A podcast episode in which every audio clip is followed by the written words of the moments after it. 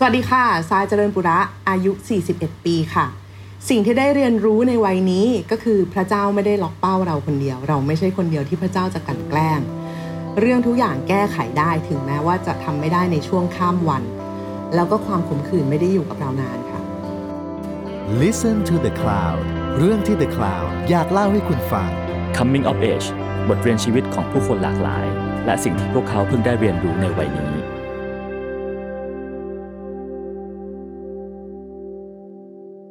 สวัสดีครับ นี่คือรายการ Coming of Age กับผมทรงกรดบางยี่ขันครับ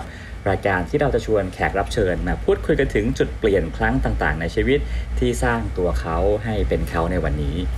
แขกรับเชิญของเราในวันนี้ครับ เป็นนักแสดงที่อยู่ในวงการบันเทิงมายาวนาน เป็นทั้งนักแสดงผู้กำกับพิธีกรนักร้องนักเขียนนักขับเคลื่อน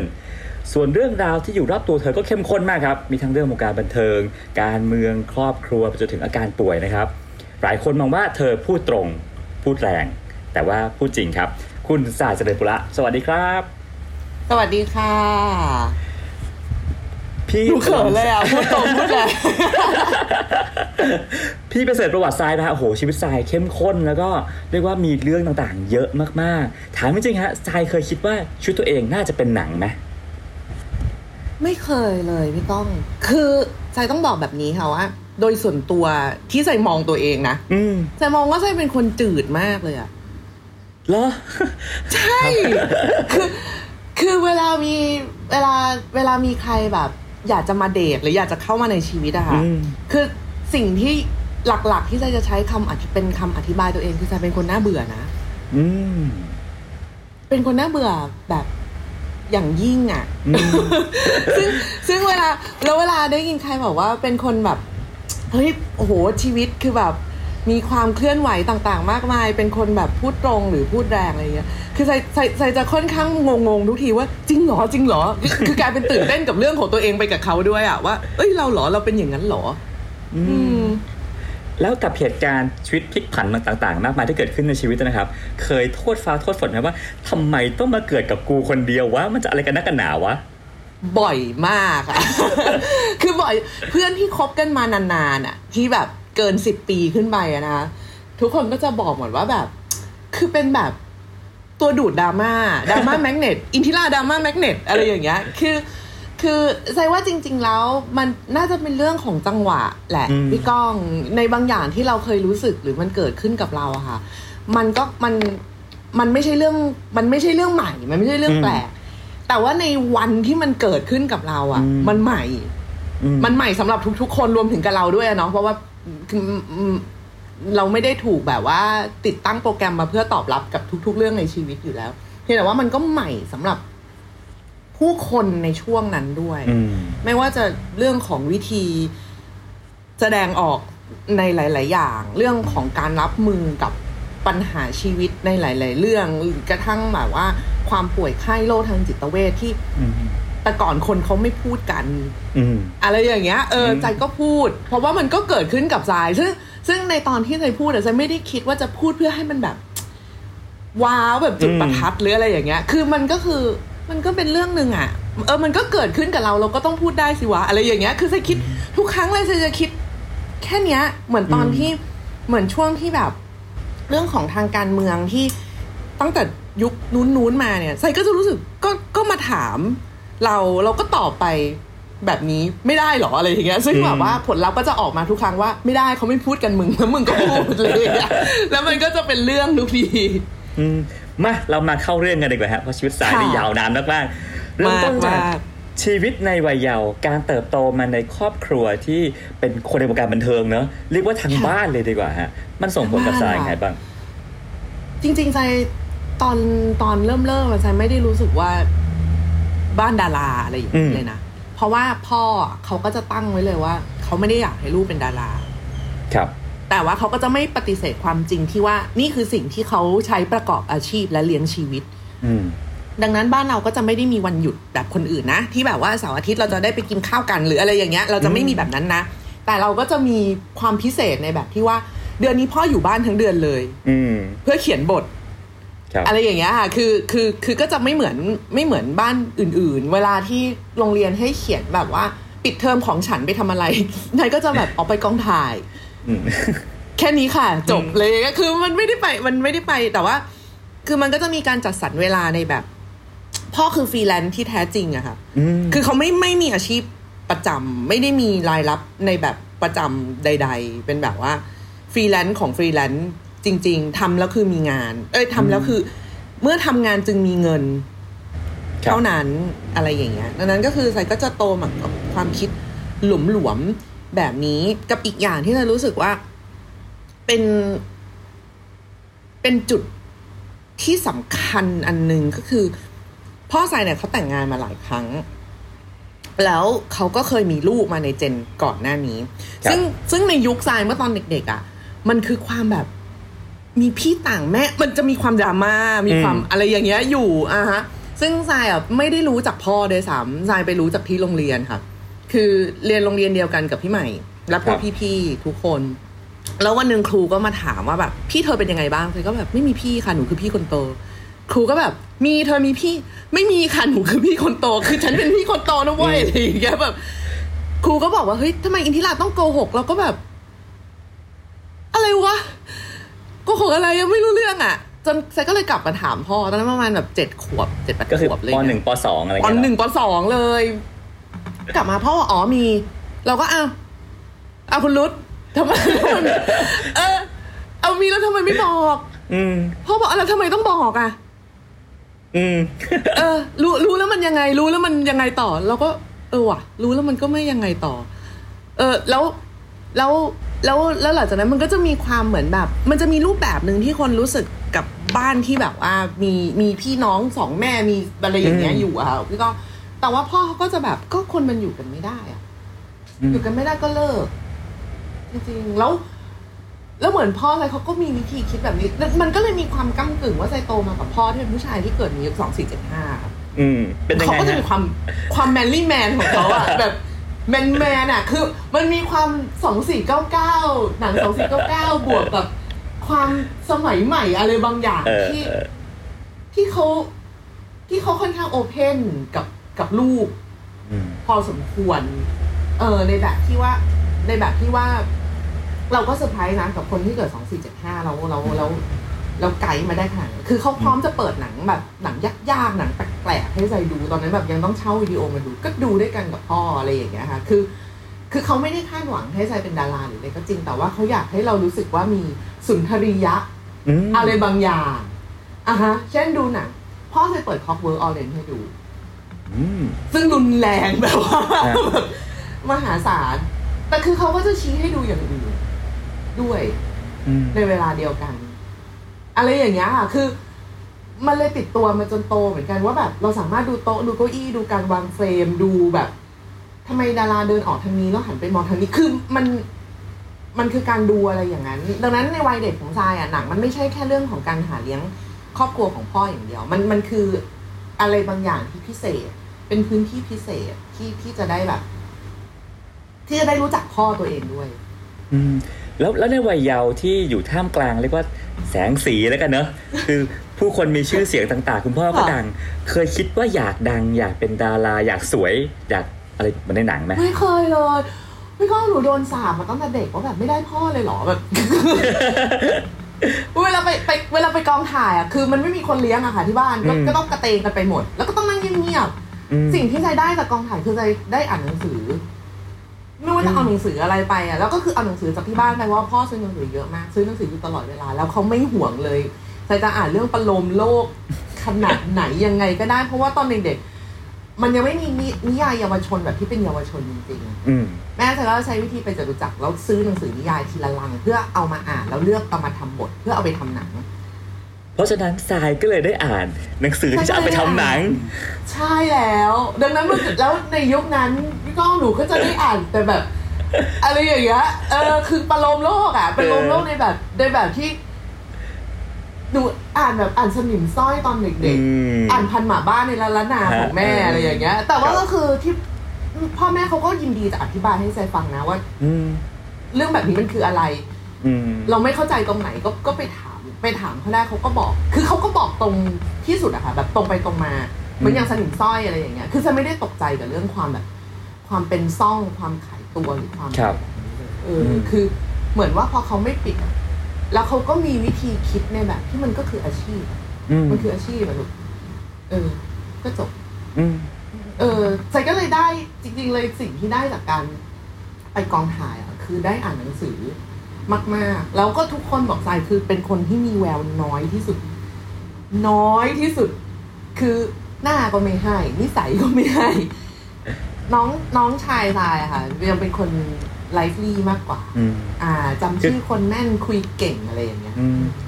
แล้วคนที่บอกว่าอะไม่มีแววเลยแล้วก็ปฏิเสธวงการบันเทิงคุณพ่อก็ไม่ได้อยากให้เข้าไงตอนค่ะอายุสิบสามได้ไปเล่นละครเรื่องล่าเหรอฮะซึ่งบทโหมันดเป็นมากด้วย มันมันเป็นความเอาชนะพี่ คือพ่อชายเขาตอนนั้นเขาเขาเล่นละครกับเอ็กแซค่ะ ครับเล่นเป็นพ่อจอมโหดเล่นเป็นพ่อใจยักษ์ของนางเอกต่างๆอะไรอย่างเงี้ย แล้ววันหนึ่งก็คือเหมือนว่าเขาทาง e x a c t เนี่ยจะมีคือจะมีโปรเจกต์เรื่องล่า แล้วความแหวกแนวในยุคนั้นคือต้องบอกก่อนว่ายุคนั้นเนี่ย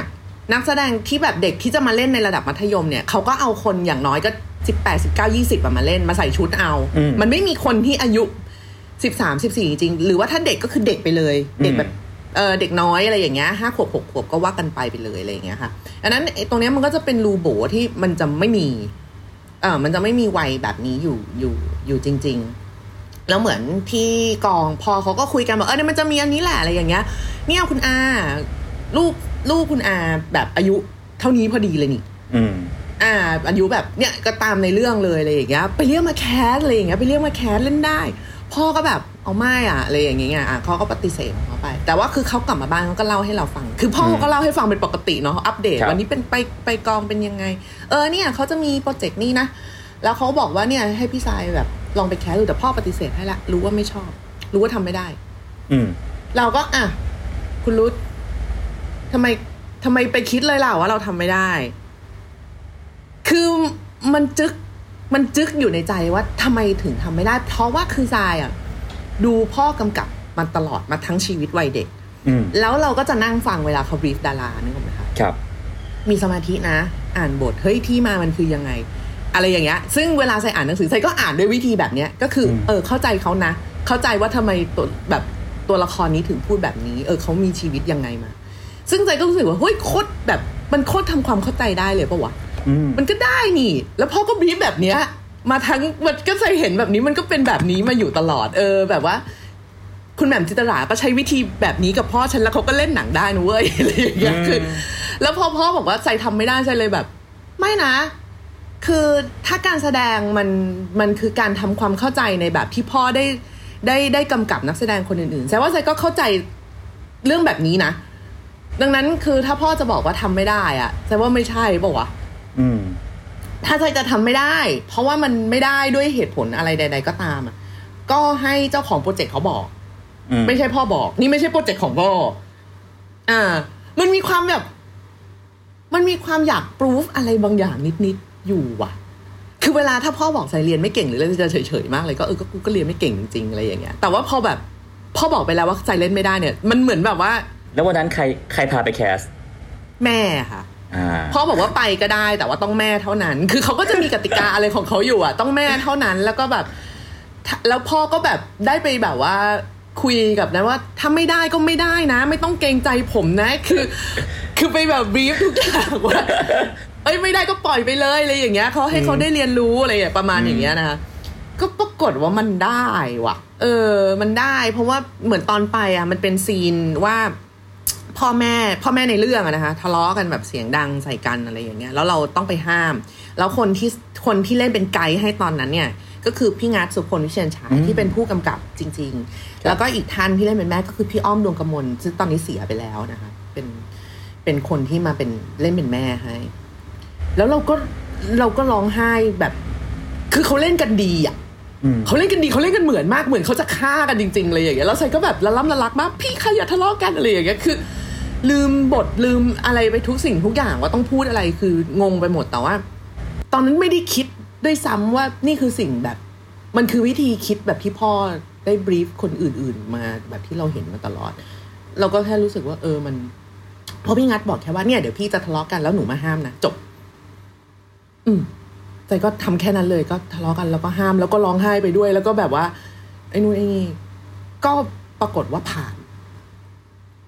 ได้เล่น อ่อพอเหมือนทางทีมแจ้งมาว่าได้เล่น แล้วทรายก็แบบ อ้าว ชิบหายแล้ว คือ พี่คือทั้งเรื่องอะ มันมันไม่ได้แค่ห้าม พ่อแม่ทะเลาะกันอย่างเดียวไง เคยรู้เรื่องย่อมาก่อนไหมรู้ค่ะรู้ โอเค รู้รู้รู้รู้รู้ว่าเคยทำหนังอ่าอะไรเงี้ยใจได้ดูใจได้ดูหนังด้วยใจได้ดูตอนตอนเป็นหนังด้วยสมัยคุณอรัญญาเล่นเลยอย่างเงี้ย คือใจก็ได้ดูเพราะพ่อเขาก็ให้ดูหนังอยู่ตลอดเวลาอยู่แล้ว เราไม่ได้เราไม่ได้แปลกใจอะไร เพียงแต่แบบชิบหายแล้วอะคือมันคือในใจมันคือแบบ เชี่ยเอาไงดีวะอะไรอย่างงี้ไงคือจริง ๆ ไปไปมาๆเหมือนพ่อจะค่อนข้างเครียดกว่าด้วยซ้ำเพราะว่ากลัวว่า คือการแสดงมันมีมันมันมีหลายตัวแปรมากที่จะทำให้มันล่มตั้งแต่ยังไม่ทันออกอะอืมต้องคือวันเทสทำได้วันจริงแม่งทำไม่ได้ วันจริงที่ต้องถ่ายวันละยี่สิบฉากแล้วมันทำไม่ได้ เล่นซีนแบบนี้ได้แต่เล่นซีนแบบอื่นไม่ได้ คือ มันเต็มไปด้วยอะไรแบบนี้ แล้วแล้วพ่อเขาก็กลัวที่สุดก็คือว่ากลัวมันจะเสียน้ำใจกันในในในมุมของผู้ใหญ่ อีกอะไรอย่างเงี้ย ซึ่งมันก็บียอนเราไปอีกอะนะคะ ในวันนั้นแล้วมันมันก็มันก็ผ่านมาได้ ทีนี้พอละครออกปุ๊บ โอ้โห ชื่อของทรายเจริญบุระก็โด่งดังไปพร้อมๆกับหนังทันที แล้วก็โลกรู้จักว่าอัดแต่ก่อนเป็นคุณใหม่เนาะใหม่เจริญบุระใช่ค่ะก็มีทรายเจริญบุระตามมาติดๆทันที ตอนนั้นน่ะมันเปลี่ยนชีวิตทรายไหม เปลี่ยนมากเพื่อนไม่รับครูก็ไม่รับไปโรงเรียนไม่มีใครตอบรับทำไมอะ คือใจเป็นเด็กเงียบๆอยู่แล้วอะพี่กองว่างๆใส่ก็เข้าห้องสมุดใส่ไม่ใช่เด็กป๊อปอะเออแล้วใจก็ไม่เข้าใจ คือใจขึ้นนอนสองทุ่มทุกวันค่ะใจไม่เคยดูอะไรที่พ่อเล่นเลยอืมใจไม่เคยรู้เลยว่าพ่อเขาไปทำทารุณกรรมกับพระเอกนางเอกอะไรไว้ยังไงบ้าง แต่เวลาไปโรงเรียนเพื่อนก็จะมาถาม ครูก็จะมาถาม เมื่อคืนพ่อเธอแบบร้ายมาก ซึ่งเราก็จะแบบอืม พ่อทำอะไรวะอืมไม่เห็นรู้เลยอะไรอย่างเงี้ยก็ไม่รู้อะก็ไม่เข้าใจแล้วใส่ก็ไม่ได้มีความพยายามจะชิดแชทอะไรเท่าไหร่อะไรอย่างเงี้ยเพราะว่าแบบเหมือนตอนเด็ก ๆ เคยพยายาม please เพื่อนแล้วแบบ ไม่ได้รับความรักตอบใส่ก็เลยเป็นคนเฉยๆไปเลยมาตั้งแต่ตอนเด็กเออแล้วพอโตก็เลยพอมาเล่นเองแล้วมันก็ยิ่งยิ่งห่างออกไปอีกอะค่ะคือฉันไม่รู้ว่าเพื่อนคุยอะไรกันอยู่แล้ว ธรรมดาก็ไม่ค่อยรู้อยู่แล้วใช่ไหม แล้วพอไปทำงานก็ยิ่งไม่รู้ขึ้นไปอีกงงๆ หรือว่าก็จะโดนแบบเธอไปทำสีผมมาหรือเปล่า เธอซอยผมหรือเปล่าทำไมถึงทำผมแบบเมื่อคืนได้แบบในในทีวีอะได้อืมซึ่งใจก็แบบกูก็ไม่รู้เหมือนกันก็ช่างเขาก็ทำให้ก็หัวก็เป็นแบบนี้แหละเออคือ มันมีความจุกจุกจิกจิกของของโรงเรียนเด็กผู้หญิงอยู่อะค่ะอืมเออ มันมันมีความอะไรอย่างนั้นอยู่ ซึ่ง ซึ่งก็ไม่ได้ป๊อปเป็นพิเศษอืมแล้วคือก่อนหน้านั้นน่ะโรงเรียนทรายอะมันมีอ่าพี่นุ่นพี่นุ่นพี่สาวของคุณพลอยเฌอมาลย์อืมครับ เป็นเป็นรุ่นพี่ที่แสดงโฆษณาแล้วสวยมากสวยแบบสวยแบบอยู่ชั้นสี่ทรายมองจากสนามขึ้นไปแบบ พี่นุ่นแม่งก็ยังสวยสวยๆอะไรอย่างเงี้ยแบบสวยแบบเออสวยทะลุความสูงทุกอย่าง แต่คือฉันไม่มีอะไรแบบนั้นน่ะ อืมเออเราไม่มีอะไรแบบนั้น แล้วมันก็จะโดนเปรียบเทียบอยู่ตลอดเวลาว่าไปเล่นได้ไงวะ คือแบบ นี่มึงต้องหน้าเท่าพี่นุ่นนี่แบบอย่างนี้มันถึงจะได้เล่นอะไรอย่างเงี้ย ซึ่งเราก็แบบกูต้องขอโทษไหมอะมันก็เลยเป็นความก้ากึ่งระหว่างแบบ อยากจะเฟดหายไปเลยอะอืมไม่ต้องมามองไม่ไม่ไม่ต้องมาไม่ไม่หยุดอะไรอย่างเงี้ยทุกคนอืมอย่ามายุ่งกับฉันฉันกลัวแล้วอะไรอย่างงี้อยู่เหมือนกันนะคะอืมเออเป็นความแบบอึดอัดแบบ ประหลาดประหลาดอยู่ แล้วก็พอทรายไม่ใช่เด็กเรียนเก่ง แล้วก็ไม่ใช่เด็กที่ป๊อปแล้วก็มีความแม่ก็พร้อมจะบู๊กับครูอยู่ตลอดเวลาอะไรอย่างเงี้ยมันเลยมันเลยเป็นสถานะที่ประหลาดมากในโรงเรียนจนถึงจุดหนึ่งอะพอขึ้นมสี่ได้เทอมหนึ่งมั้งคะแม่ก็พาไปลาออก อืมเปรี้ยวทำไมมากเออทำไมอะฮะ ครูกับเพื่อน ชอบตั้งคำถามอะไรแบบแปลกๆอะค่ะ มันกดดันเหมือนกันนะ มันกดดันกับการที่แบบคือไปถึงแล้วก็ก็ก็เสร็จแล้วทรายก็ต้องกลับ ก็ต้องไปไปกองถ่ายต่อหรือไปอะไรต่ออะไรอย่างเงี้ยไม่ไม่ได้เรียนพิเศษ ไม่ได้ hang out ไม่ได้จุกจิกไม่ได้คุยกับครูไม่ได้อะไรอย่างเงี้ยซึ่งครูก็จะแบบแต่ผลการเรียนเธอขนาดเนี้ยเธอควรจะเรียนพิเศษนะก็ไม่มีเวลาแม่ก็บอกก็ไม่มีเวลาไงก็ก็เรียนปกติแล้วไง ถ้ามันตกก็ให้มันตกไปอะไรอย่างเงี้ยก็คือมันโง่เองก็ช่วยไม่ได้คือ feel แม่อาจารย์เขาก็จะเป็นแบบนี้อยู่แล้วเนาะเออแต่ครูเขาก็จะมีความคาดคั้นอะไรแบบ บางอย่างอยู่อะไรอย่างเงี้ยค่ะ พอเรียนไม่ได้เทอมหนึ่งแล้วเหมือนเรื่องแบบนี้มันไม่ดีขึ้นอะแม่อาจารย์เขาก็เลยแบบ โอเคงั้นลาออกลาออกจบไหมถ้าออกก็จบก็ออกเลย แม่ก็พาไปลาออก สุดยอด ความแม่อะพี่ความ เออทรายถึงบอกว่าเขาเป็นคนมีอิทธิพลกับทรายอืมสูงมากอะคือเขาไม่ได้ถามทรายด้วยซ้ำเว้ยว่า จะอยู่หรือจะออกหรือจะอืมอะไรอย่างเงี้ย แต่เขาบอกว่ามันเป็นปัญหาที่เขารู้สึกว่ามัน มันไม่เข้าท่า สิ่งที่มันกำลังเกิดขึ้นอยู่เนี่ย มันไม่เข้าท่า ดังนั้น วิธีแก้ปัญหานี่คืออะไรหนึ่งเรียนพิเศษอะเรียนไม่ได้อยู่แล้วเพราะเราต้องไปกองถ่ายสองคือทำอะไรเลิกเรียนโอเคเลิกเลิกเรียนแล้วกันลาออกแม่งเลยอะไรอย่างเงี้ยแต่ตอนนั้นคือมันยังเรียนมันยังมีมันยังมีสอบเทียบอยู่นะคะอ่าจนทรายก็ทรายก็เออทรายก็ไปสอบเทียบอะไรของทรายคือ คือยังอยู่ในระบบการศึกษาแหละ แต่ว่าอืมไม่ได้อยู่ในในแบบในแบบ standard อือฮึครับทีนี้ถ้าย้อนกลับไปนิดนึงฮะตอนทรายอายุ 13เนาะทรายเป็นได้เล่นได้เล่นละครโดยความไม่ตั้งใจเลยเนาะแต่อยากเอาชนะอะอ่าฮะแต่พอ14 เป็นนักร้องใช่เข้าสู่วงการซึ่งสิบกว่าปีผ่านไปนะ พี่ได้รู้จักทราย มีคนเตือนพี่ว่าพี่ก้องครับ ถ้าพี่ก้องจะคุยกับทรายเนี่ย พี่ก้องห้ามพูดคำว่าคุณครูกระดาษทรายห้ามบอกว่าอุ้ยทรายชอบพี่ชอบเพลงทรายก็บอกว่าถ้าทรายได้ยินทรายโกรธแน่นอน อันนั้นจริงไหมคมัรันบมีมันมีช่วงหนึ่งที่ใส่โกรธจริงๆพี่ใส่เพิ่งมาไม่โกรธมาสักช่วงจะสี่สิบนี่แหละมันเป็นปมอะไรในชีวิตครับ การร้องเพลงในวัยสิบสามสิบสี่เนี่ยเป็นอะไรใส่ไม่อยากทำ ใส่ไม่อยากทำเลยพี่ก้องมันเครียด คือพี่เข้าใจไหมว่าหนูหนูยังดิ้นรนอยู่ภายใต้เงาของการเป็นลูกพ่ออะอืมแล้วสักพักหนึ่งมึงก็จะไปอยู่ใต้เงาของพี่มึงอีกแล้วเหรออะโอ้โหเออจริงด้วย เข้าใจป่ะคือมันแล้วใส่ไม่ได้อยากคือถ้าใส่อยากมันก็เป็นเรื่องหนึ่งคืออย่างอย่างตอนแสดงอะใส่อยากอ่าแต่ใส่อยากเอาชนะ หรือจะด้วยเหตุผลอะไรก็ตามแต่อย่างน้อยใส่ก็อยากถูกไหมคะเออแต่ว่าอย่างอย่างอย่างอย่างอย่างเพลงอะมันเริ่มมาจากอย่างนี้ว่า ในยุคนั้นเนี่ยอืม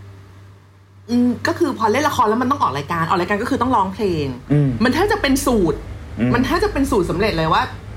เออเล่นหนังแล้วร้องเพลงออกเทปเลยอืมใช้คำว่าออกเทปด้วยโบราณมาก คือแล้วแล้วมันก็จะเป็นไปตามนั้น ยิ่งยิ่งคือ exact มันคือกัมมี่อืมอะฮะทรายก็โดนเรียกไป test เสียง ซึ่งไป test เสียงก็ไม่เป็นไร คือใน feel ทรายมันก็คือเหมือนตอนไปออดิชั่นละครแหละอืมเออเดี๋ยวเดี๋ยวกูร้องไม่ได้ ก็ไม่ได้ไปเองอะไรอย่างเงี้ยอืมเออมันก็ไม่ได้ไปเองไม่เป็นไรอะ แต่แต่คือ พี่มันเป็นคำสาปของตระกูลอะคือเสียงพวกเรามันเป็นแบบเนี้ย อืม ซึ่งคือมันมีเนื้อเสียงมีอะไรบางอย่างที่มันเอาไปใช้งานเอาไปพัฒนาต่อได้ และมันร้องเพลงได้อะบอกกันตรงๆ แบบนี้เลยว่าอืมแต่ถามว่าหนูชอบไหมอะหนูก็ไม่ได้ไม่ได้หวอนน่ะ เออ ไม่ได้หวอนน่ะ ไม่ได้หวอนจะร้องดังนั้นคือพอตอนพอตอนไปแคสก็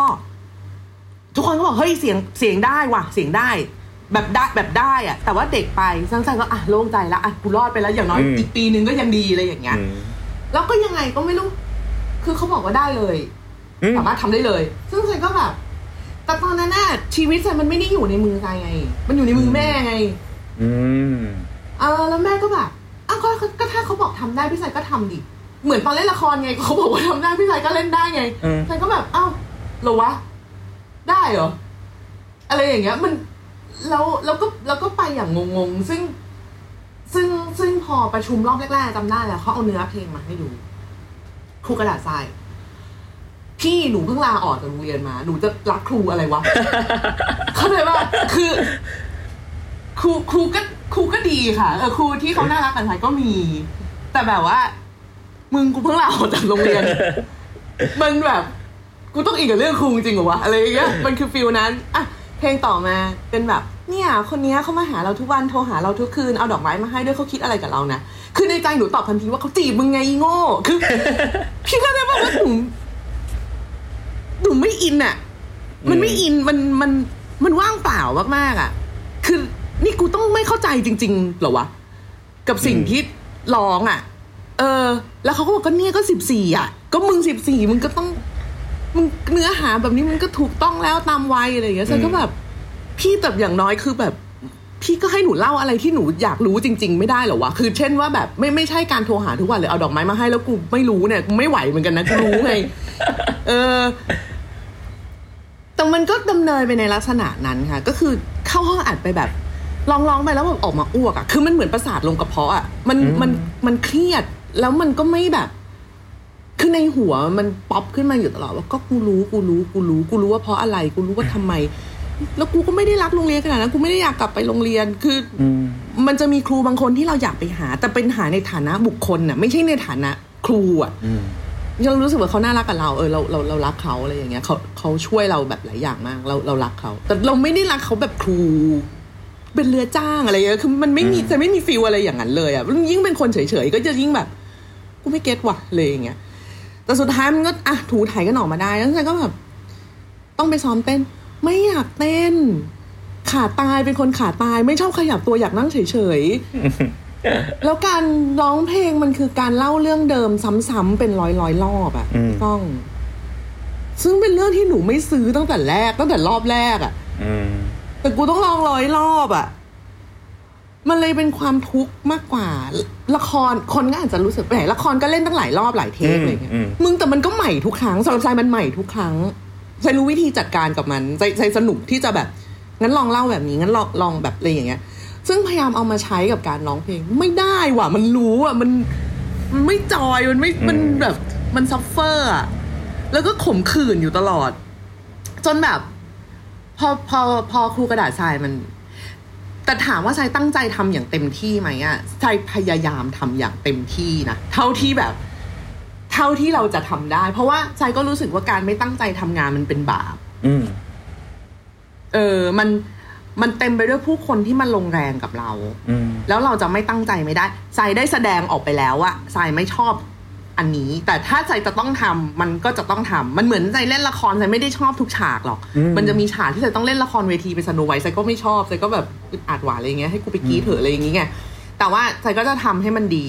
อันนี้ก็คือร้องเพลงมันก็วิธีคิดแบบเดียวกันคือทรายทำให้ดีที่สุดเท่าที่ทรายจะไหวอะอืมเออ แต่อันไหนมันมากเกินไปทรายก็จะทุกข์อะ มันเป็นทุกข์แล้วยิ่งพอไปขึ้นคอนเสิร์ตซึ่งมันต้องขึ้นตอนนั้นยังมีรถดนตรียังมีอะไรอย่างนี้อยู่อือะมแล้วทุกคนก็บอกว่าต้อง entertain คนดู ในใจเราก็จะแบบมึงก็ entertain ตัวเองไม่ได้หรอ มึงฟังแล้วจอยก็จอยกันเอง ไม่ต้องมาคาดหวังจากฉันทำไมเล่าอะไรอย่างเงี้ยคือกระบวนการการแสดงทรายว่ามันตอบโจทย์ทรายมากๆพี่ต้องอืมคือมันโดดเดี่ยว มันโดดเดี่ยวจนเราสามารถจัดการตัวเองได้ทุกอย่างอืมคือทุกคนมีหน้าที่ของตัวเองอะค่ะ ตากล้องก็ถ่ายอืมเอ่อเราก็เล่นทีมเสื้อผ้าก็ทำเสื้อผ้า มันเอื้อกันแต่มันก็โดดเดี่ยว มันเป็นอืมเกาะ ของตัวเอง ทุกคนมีเกาะเป็นของตัวเอง แต่ร้องเพลงอะมันต้องแบบมันต้องมือยืดมือยาวมันต้องสร้างสะพานออกไปอะซึ่งหนูไม่ถนัดหนูถนัดสร้างกำแพงคือแบบการสื่อสารเป็นเรื่องยากของหนูมาตลอดชีวิตจริงๆชายก็เลยไม่ได้ไม่ได้ทำงานเพลงต่อ แต่ก็ยังแสดงมาเรื่อยๆ 18 ได้เล่นนางนาคโอ้โหโด่งดังนะฮะ เป็นครูแต่อ่าฮะแล้วก็ทีนี้ก็มาถึงจุดเปลี่ยนแรกที่ทรายบอกนะฮะจุดเปลี่ยนสำคัญในชีวิตคือการใช่เสียชีวิตของคุณพ่อมันส่งผลกับทรายยังไงใช่ค่ะ พ่อเคยเสียเมื่อประมาณปีห้าสองอ่ามันประหลาดมากพี่กองคือต้องบอกแบบนี้ก่อนว่า พ่อทรายเนี่ยเขาไม่ได้เสียแบบปุบปับเขาป่วยมาก่อนนะครับก็คือเป็นเบาหวานแล้วก็เป็นอัลไซเมอร์ เป็นพาร์กินสันมันก็เป็นโรคแซกแซกแซกแซกแซกตามมาเป็น combo ของมัน ซึ่ง พอพ่อ พอช่วงพ่อกำลังจะป่วยอะใจเพิ่งเริ่มได้ทำงาน คือ ใจว่าอาชีพแบบเนี้ยมันวัดมันใช้คำว่าความมั่นคงมามามาครอบไม่ได้ มันไม่มีอะไรมั่นคง เราอืมเราไม่สามารถกำหนดอะไรได้ฉันไม่สามารถจะแบบ ปีนี้ฉันจะเล่นหนังสามเรื่องแล้วฉันจะ cover ค่าใช้จ่ายทุกอย่างมันเราเราบอกแบบนี้ไม่ได้ เราไม่สามารถไปสั่งให้คนมาแบบมึงจ้างกูสี่สามเรื่องแล้วเดี๋ยวกูสบายแล้วปีนี้อะไรอย่างเงี้ยมันมันทำแบบนั้นไม่ได้อันนั้นมันขึ้นอยู่กับอะไรก็ไม่รู้ แล้ว แล้วช่วงพ่อป่วยอะ มันมันก็จะมี ช่วงนั้นใส่เพิ่งเล่น นางนาคแบบมันบูมมาก ๆ มาก ๆ จริง ๆอะเนาะในในในในตอนนั้น แล้วไซก็รู้สึกว่าข้อเสนอต่างๆ มันก็แบบมันก็ไหลเข้ามาเยอะแยะมากมายอะไรอย่างเงี้ยค่ะซึ่งไซก็เลือกในแบบในแบบในแบบของเด็กที่ยังมีพ่อเป็นหัวหน้าครอบครัวอยู่ คือไซก็เลือกตามใจด้วยในระดับหนึ่งถึงแม้ว่าจะมีแม่ช่วยสกรีน แต่ว่าวันหนึ่งมันก็คือแม่บอกว่าเนี่ยพี่ทรายต้องเล่นเรื่องเนี้ยแล้วแม่บทมันแย่มากหนูไม่อยากเล่น แต่แม่บอกว่าต้องเล่น เพราะเราต้องใช้เงิน เราต้องทำห้องให้พ่อใหม่ เพราะว่าพ่อทรายเขาติดเตียงแล้วมันต้องปรับแบบอะไรหลาย ๆ อย่างมาก ๆ แบบว่าสิ่งสภาพแวดล้อมฟ a ซิลิตี้ต่าง ๆ ในห้องในบ้านเลยซึ่งชายก็แบบเหรอวะ มันตกใจเพราะว่าบทมันแย่มากจริง ๆ มันแย่มากในแบบที่ถ้าพ่อใส่เขาฟื้นมาเห็นเขาคงไม่ให้ใส่เล่นน่ะ หรือว่ามันก็มันแย่ในแบบที่ปกติแม่ใส่ก็คงจะไม่ให้เล่นนั่นแหละ เอออืมแต่แบบ แล้วในหัวมันก็เต็มไปด้วยแบบหรอวะ จริงหรอวะ คือ นี่คือสิ่งที่เราจะต้องทำต่อๆไปอีก ใช่ไหม คือก่อนหน้านี้มันเป็นความก้ำกึ่งมาก ๆ ค่ะว่า ไอ้ช่วงก่อนจะเป็นนางนาคมันก็ลุ่มลุ่มดอนดอนมาประมาณนึงทรายไม่ใช่คนป๊อปอยู่แล้ว เออไม่ไม่ไม่ใช่แบบสายแบบที่เป็นแบบคนที่มันป๊อปมากๆ แต่ว่าโอเค พอเล่นนางนาคมันก็มีความมั่นคงขึ้นในเชิงอาชีพการงาน แต่ว่าเราต่างก็รู้กันดีว่าอาชีพนักแสดงมันอาจจะรับงานนี้แล้วมันก็หายไปเลยตลอดการก็ได้ มันมันเป็นไปได้ทุกอย่าง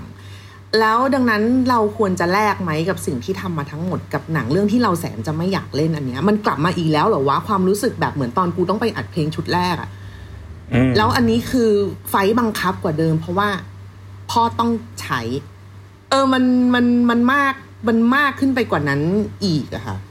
แล้วแม่ก็แบบว่า ก็ก็เขาแม่เขาก็พูดตรงๆว่า ก็คือพี่ชายเป็นคนหาเงินอะเออ มันหน้าที่พี่ชายอะน้องก็เรียนด้วยแล้วแม่ก็ไม่ได้ทำงานอะไรแล้วพ่อเขาก็ป่วย แล้วเขาก็ยังป่วยอีกนานแน่ๆอะไรอย่างเงี้ย ดังนั้นยังไงเราก็ต้องใช้ ซึ่งมันเป็นคำอธิบายที่สมเหตุสมผลสำหรับราย คือใจเข้าใจได้แบบ เข้าใจได้โคตรๆพี่ แต่ในอีกมุมหนึ่งของความแบบ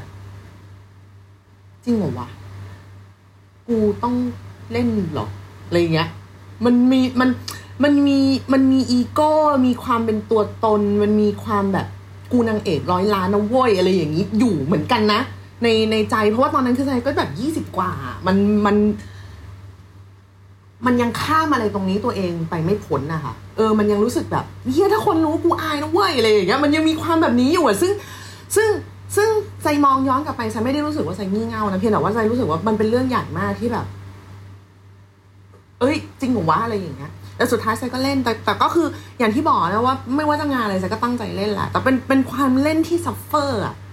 ไม่ทรายไม่ joy ทรายไม่รู้สึกทรายไม่มีไอเดียอะไรในหัวเลยคือปกติเวลาเล่นอะไรพวกนี้ทรายจะมีไอเดียในหัวเยอะมากเอ้ยเล่นแบบนั้นไหมพี่เฮ้ยงั้นฉากนี้ลองแบบนี้ไหมลองแบบ ลองนู่นลองนี่อะไรอยแต่อันนี้คือแบบ ใจไม่มีเลยอะคือเออพี่สั่งให้หนูเล่นอะไรหนูก็จะเล่นให้อย่างเต็มความสามารถแหละ แต่ว่าหนูก็ว่างเปล่ากับมันมาก ๆ แล้วพอพอปิดกล้องไปอะค่ะ เหมือนมันก็จะต้องมีเซสชันที่เป็นสัมภาษณ์เนอะว่าเออสัมภาษณ์ดาราสัมภาษณ์อะไรอย่างเงี้ย ก็มีก็มีนักข่าวมาสัมภาษณ์ว่าทำไมถึงเล่นเรื่องนี้ คือใจเห็นหน้าเขาแล้วใจก็ได้ยินเสียงของคนที่ถามอืมซึ่งใจเชื่อว่าเขารู้สึกเหมือนที่ใจรู้สึกนั่นแหละ กับคำถามว่าทำไมถึงเล่นเรื่องเนี้ย มันคืออะไรอืม เออ แล้วไซก็ตอบเขาแบบคือไซไม่รู้จะตอบอะไร แล้วไซก็บอกว่า อ๋อต้องใช้เงินค่ะ อืม แล้วคนฟังก็อึ้ง แล้วไซก็แบบไอ้เหี้ยอันนี้มันไม่ใช่สิ่งที่ดาราต้องตอบปะวะ เออเหมือนแต่ฉันไม่รู้จะตอบอะไรอะอืมคือคือมันเหมือนว่าถ้าไซโกหกอะเขาก็รู้ คนถามเขาก็รู้พี่ว่าแบบ ว่าเพราะอะไรอืมจะบอกว่าเป็นเรื่องของสัญญาหรืออะไรมันคือแบบไอ้เหี้ยคนเขารู้มึงอย่าไปหลอกเขามัน มันไม่มีเหตุผลอะไรอย่างอื่นอะไรอย่างเงี้ย ทุกวันนี้ที่เรายังเป็นเพื่อนกับคนถามอยู่เลยอะอืม เออ แล้วก็ได้มาถามกันทีหลังว่า วันนั้นที่ถามมันคืออะไรวะมันก็บอกก็กูก็รู้สึกอย่างที่มึงรู้สึกกันแหละว่าทำไมวะอะไรอย่างเงี้ยเออแต่มันแต่มันก็ไม่ได้คิดว่าจะได้คำตอบแบบนี้ ซึ่งไซก็ไม่คิดว่าจะตอบแบบนั้นแต่ไซไม่รู้จะตอบยังไง แล้วไซก็ตอบไป ทันทีที่พูดมันออกไปดังๆพี่ก้องมันเหมือนแม่งอันล็อกไปเลยเว้ยอืมเออใช่ นี่คืออะไรนี่เราทำอะไรอยู่เราทำอาชีพ มันคืออมอาชีพ นี่แม่งคือชีวิตจริงแล้วอินทิราตื่นมัน มันไม่ใช่การแบบ ไปเอามือแปะแปะผลิตภัณฑ์แล้วถ่ายรูปหรือว่าได้เล่นอะไรเก๋ๆอยู่ตลอดเวลา นี่แม่งคือชีวิตจริงมึงคิดว่าพ่อมึงเจอเรื่องนี้มากี่ครั้งในชีวิต อืมเออนั่นแหะค่ะ คือ คือ แต่ต้องบอกพี่ก้องด้วยว่าคือครั้งท้ายๆที่ใจได้คุยกับพ่อที่เขายังจำใจได้อะมันก็เนิ่นนานไปแล้วคือไอการตัดสินใจการเล่นอะไรพวกนี้คือใจก็ไม่ได้คุยกับพ่อหรอกเพราะว่าคือเขาคุยไม่รู้เรื่องแล้วอะเนาะเขาด้วยปัญหาทางทางโลกของเขาอะไรเงี้ยซึ่งเราก็ไม่มีวันรู้หรอกว่าจริง ๆ ถ้าพ่อยังรู้ตัวพ่อจะตอบอะไรอะแต่ว่า แต่แต่ใจรู้สึกว่าทันทีที่พูดอันนี้ออกไปอะเรารู้สึกว่าโลกแม่งเป็นเรื่องจริงขึ้นมาทันทีอะ นี่แม่งชีวิตจริงแล้วเว้ย ที่มึงต้องแบบ เป็นเดอะแบกอะเออ แล้วมันก็เปลี่ยน ข้างในอะไรเราหลาย ๆ อย่าง เหมือนกันว่าเฮ้ยมันมีวิธีรับมือกับเรื่องแบบนี้ได้หลากหลายมากเลยนะ แต่เราว่าวิธีที่ซื่อสัตย์น่าจะเป็นวิธีที่ดีที่สุด คุณพ่อติดเตียงอยู่นานแค่ไหนฮะ ประมาณห้าปีค่ะหูย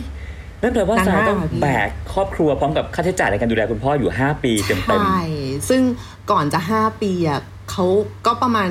ปีเกือบเกือบสองปีที่เขาไม่ฟังก์ชันนะคะๆอืมที่จะต้องวิ่งตามหากันที่พ่อแอบหนีออกจากบ้านหรืออะไรเงี้ยเหมือนครับเหมือนทุกครั้งเดี๋ยวนี้เวลาจะเห็นข่าวแบบคนแก่เดินหนีออกจากบ้านจะจะเก็ตจะจะเข้าใจมากๆเลยอืมว่ามันมันมันไม่ใช่เขาไม่รัก ไม่ใช่ไม่ใช่ว่าลูกหลานไม่ดูแล ไม่ใช่อะไรเลย มันมันเป็นอีก อีกเรื่องหนึ่งโดยสิ้นเชิง ซึ่งอืมเรื่องแค่นี้ไซก็รู้สึกว่าไซก็โตขึ้นมากๆแล้วแล้วก็อีกอย่างหนึ่งที่มันเป็นองค์ประกอบที่ทำให้ไซรู้สึกว่า มันไม่ได้ก็คือว่าเอ่อแม่สายคือพ่อเขาบอกเลยว่าเขาจะไม่ไปตายโรงพยาบาลเขาไม่เอาเขาไม่เจาะไม่ไม่เขาเขาเขาเขาเป็นอะไรอย่างนั้นไม่ไหวอือะมเขาก็จะอยู่บ้านอยู่บ้านก็เท่ากับว่าต้องมีก็แม่สายก็เป็นคนดูแล แล้วถึงจุดหนึ่งแม่สายเขาก็ทำคนเดียวไม่ไหวพี่คืออมการแบบ การดูแลคนป่วยที่ไม่สามารถฟังก์ชันอะไรได้เลยอะนะคะถึงแม้ว่าจะไม่ต้องฟีดหรือเจาะคอ มันเป็นเรื่องเกินมือของคนคนเดียวมากๆอืมสุดท้ายก็คือ แม่ให้น้องชายชายออกจากงาน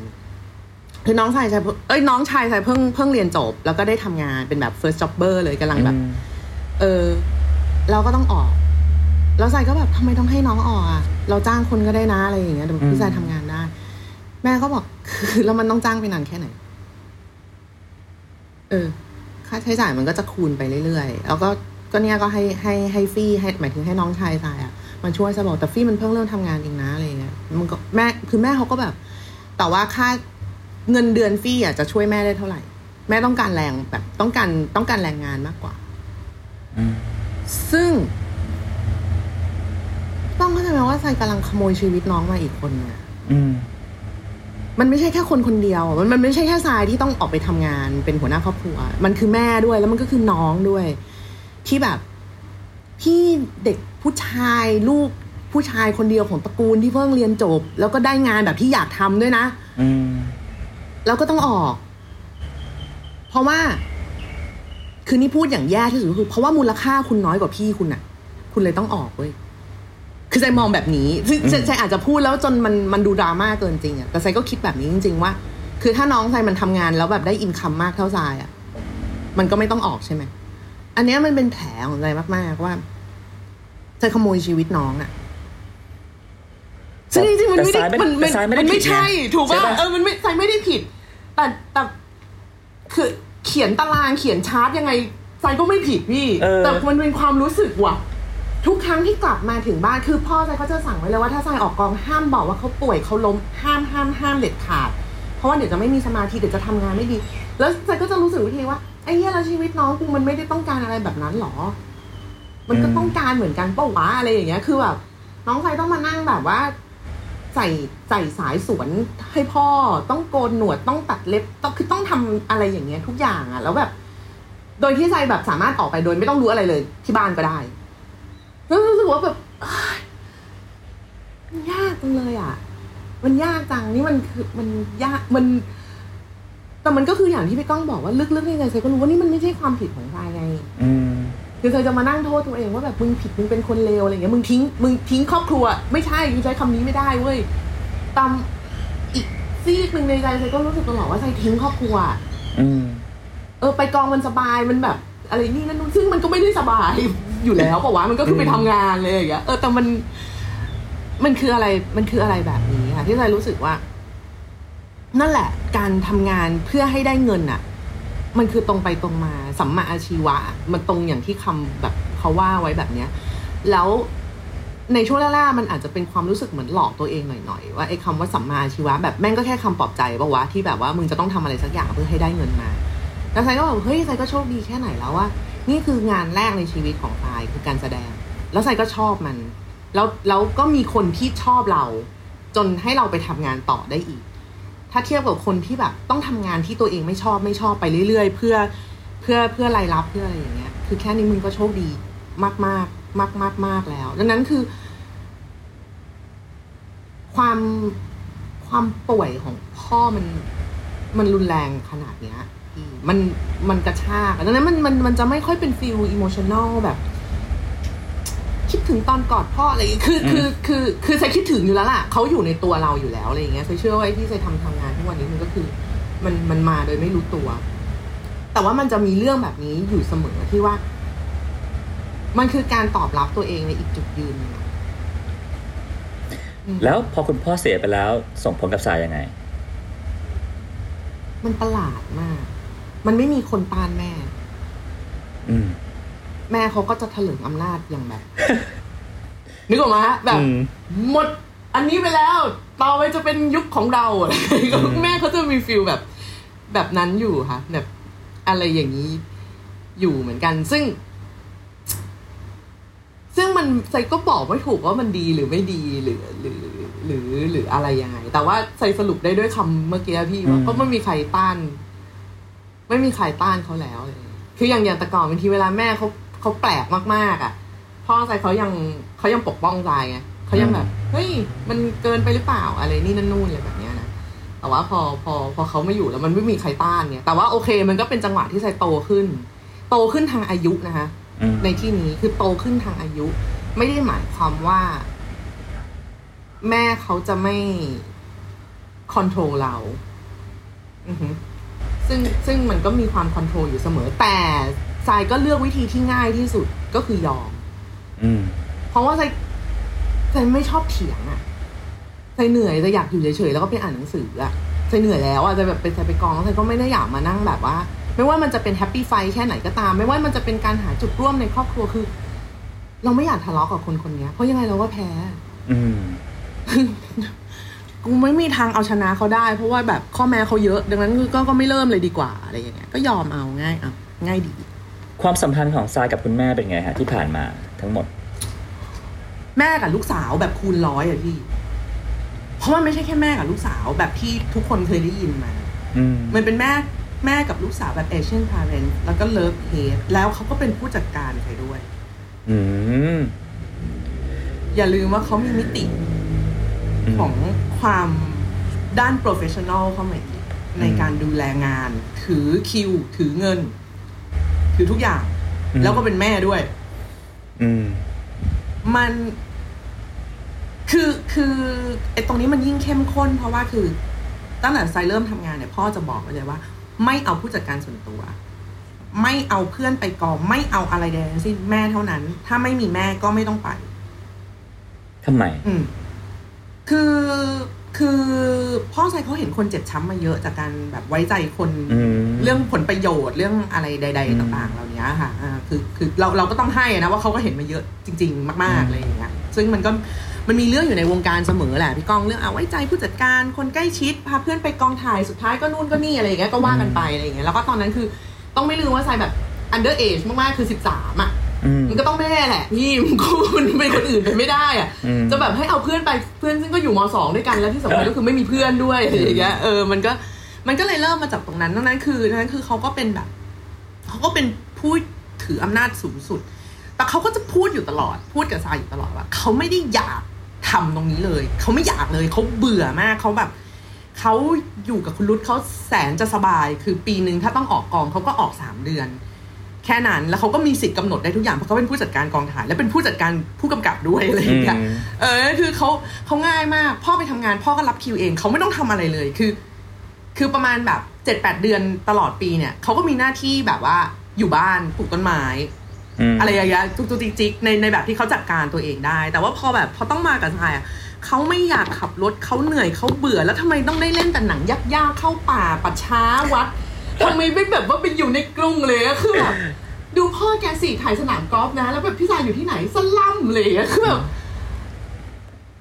มันคืออะไรอย่างนี้อยู่ตลอดเวลา แล้วแล้วทรายก็ไม่เคยรู้สึกว่าทรายพีซแม่ทรายได้สักทีอืมคือเขาไม่เคยชอบเลยสักทีอะแล้วไม่รู้จะบอกยังไงเหมือนกันอะไรอย่างเงี้ยคือใจจะยิ้มน้อยไปเสมอใจจะคุยเก่งน้อยใจจะจำคนไม่แม่นทรายจะเล่นไม่คมอะไรอย่างเงี้ยอยู่เสมออะสำหรับแม่ ซึ่งมันเป็น feel ทั้งแม่และผู้จัดการที่มันเหนือกว่าการวิจารณ์ในแบบ ในแบบผู้กำกับพูด อืมอะแล้ววันหนึ่งที่คุณแม่เริ่มป่วย ส่งผลกับทรายยังไง คือเขาเป็นซึมเศร้ามาตลอดค่ะครับ ตั้งแต่เด็กๆละเขาเขาอ่าเขารู้ว่าเขาเป็นซึมเศร้าจริง ๆ แบบ official แบบหาหมออะค่ะคือตอนใจประมาณห้าหกขวบ อืมอะฮะแล้ว เขาก็ไม่ใช่ความลับค่ะกับที่บ้านคือคือทุกคนทุกคนรู้ลูกรู้อยู่แล้ว แล้วก็ไปเป็นเพื่อนแม่หาหมอไปรับยาแทนแม่อะไรอย่างเงี้ยอยู่บ่อยๆพ่อก็จะแบบว่าคือแม่เขาไม่สบายนะคือก็ใช้คำว่าไม่สบายว่าไม่รู้จะอธิบายยังไงอะเนาะอืมแม่เขาไม่สบายนะคือ มันจะมีบางวันที่แม่เขาไม่ไหวก็อย่าไปแบบวอลแวร์อะไรกับเขามาก ซึ่งซึ่งทรายในฐานะพี่คนโตฉันก็ต้องดูน้องแทน ในวันที่แม่เขาไม่ไหว เออซึ่งไม่ไหวในที่เนี้ย บางทีมันก็มันก็มันเป็นเรื่องประหลาดเหมือนกันน่ะในยุคนั้นน่ะพี่ก้องคือแบบ ขับขับรถไปส่งส่งไรที่โรงเรียนแล้วเขาก็หยุดขับ กลางสี่แยกแล้วเขาบอกเออเขาขับไม่ไหวอืมอย่างเงี้ย แล้วก็แบบอืมถ้าตำรวจมา ถ้าคนอื่นมาเคาะไม่ต้องเปิดนะพี่ชายถ้าตำรวจมาถึงจะเคาะอะไรคือ คือคือมันเต็มไปด้วยข้อแม้อะไรประหลาดประหลาดๆอย่างเงี้ยอยู่อยู่ตลอดเวลาที่ที่ที่หนูเติบโตขึ้นมา แต่ว่าเราก็อยู่กันได้นะคะเพราะว่าในวันที่ดีเขาก็ดีเขาก็แม่อะพี่ เออเขาเขาก็แบบอืมเขาก็ได้ทำอย่างเต็มที่ แต่มันก็เป็นความรู้สึกลึกๆที่ใจอยากจะ please เขาอะ อยากอยากอยากจะทำให้เขามีความสุข อยากจะทำให้เขาพอใจ อยากจะทำให้เขาไม่ไม่ทุกข์ไม่ซึมเศร้า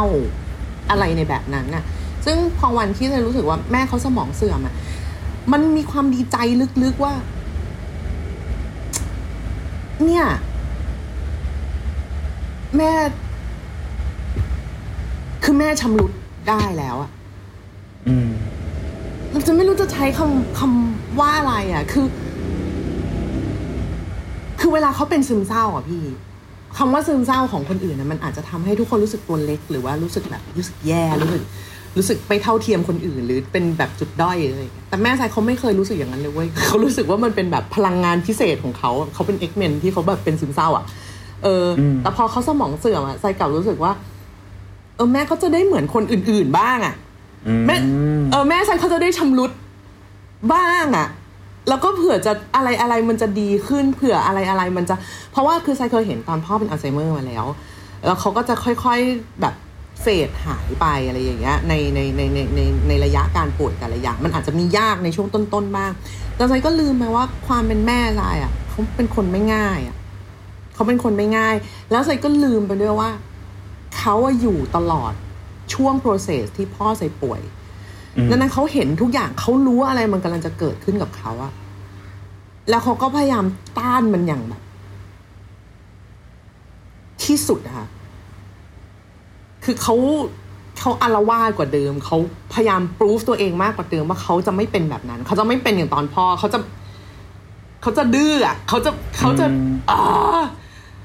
นี่หนูแค่พูดหนูยังแบบ นี่ถ้าสมมติอยู่ๆแม่ใจเดินเข้าห้องมาตอนนี้ใจก็ไม่แปลกใจเลยนะ คือเขาเป็นคนมีพลังงานแบบนั้นน่ะเขาเป็นคนมีพลังงานที่ทุกวันนี้ใจก็ยังกลัวอืมเออ ดังนั้นความป่วยความป่วยไข้ของเขา มันก็นำมาสู่ความป่วยไข้ของใจแล้วก็ใจก็ได้รู้ตัวว่าใจป่วย แม้กระทั่งวันที่หมอบอกใจว่าใจป่วยนะอะไรอย่างเงี้ย แม่ใจเขาก็ยังแบบ แม่ใจเขาโกรธมากนะพี่เขาโกรธว่าทำไมใจถึงบังอาจเป็นโรคเดียวกับเขา อืมนี่มันพื้นที่ของเขา ขนาดนั้นเลยเหรอะค่ะ อืมแบบคือแบบว่า แม่ใจเขาก็ถามหมอว่าใจไม่ป่วยได้ไหมก็ใจไม่ป่วยหรอกอะไรเงี้ยหมอแบบหมอไม่ได้พูดเรื่องจริง คือบ้านนี้มีฉันป่วยคนเดียวก็พอแล้วอะไรเงี้ย ซึ่งหมอก็แบบ คือหมอก็ช็อกว่า มันคือยังไงนะคะ แบบมันมันยังไงนะคะ คุณสุภพรอะไรเงี้ยคือแบบว่าคุณสุภพรลองอธิบายดีๆได้ไหมคะคือพอเล่าอันนี้มันก็ขำแต่ก็คือมันเป็น nature ของแม่ทรายจริง ๆเขาเขาเป็นคนแบบนั้นจริง ๆ ซึ่ง ซึ่งซึ่งทรายถึงบอกว่ามันเป็นความ love-hate แบบ เราไม่รู้จะจัดการกับเขายังไง แต่เราหยุดรักเขาไม่ได้อะ พี่อืมจะหยุดรักเขาไม่ได้ แต่ทรายก็ปวดหัวกับเขาแล้วทรายก็เจ็บ แล้วทรายก็เหนื่อย แล้วยิ่งรักเขามากๆ เราก็ยิ่งต้องการความรักจากเขา แล้วเขาก็ไม่ให้เราสักทีแบบหมายถึงว่าไม่ได้ให้ในแบบที่เราต้องการนะคะอืมคืออย่างอย่างคนทั่วไปที่ไม่มีญาติเป็นผู้ป่วยหรือผู้ป่วยติดเตียงอะนะฮะอาจจะไม่ทราบอ่าฮะเลยว่าจริง ๆ แล้วอะคนที่ดูแล suffer หนักกับผู้ป่วยอีก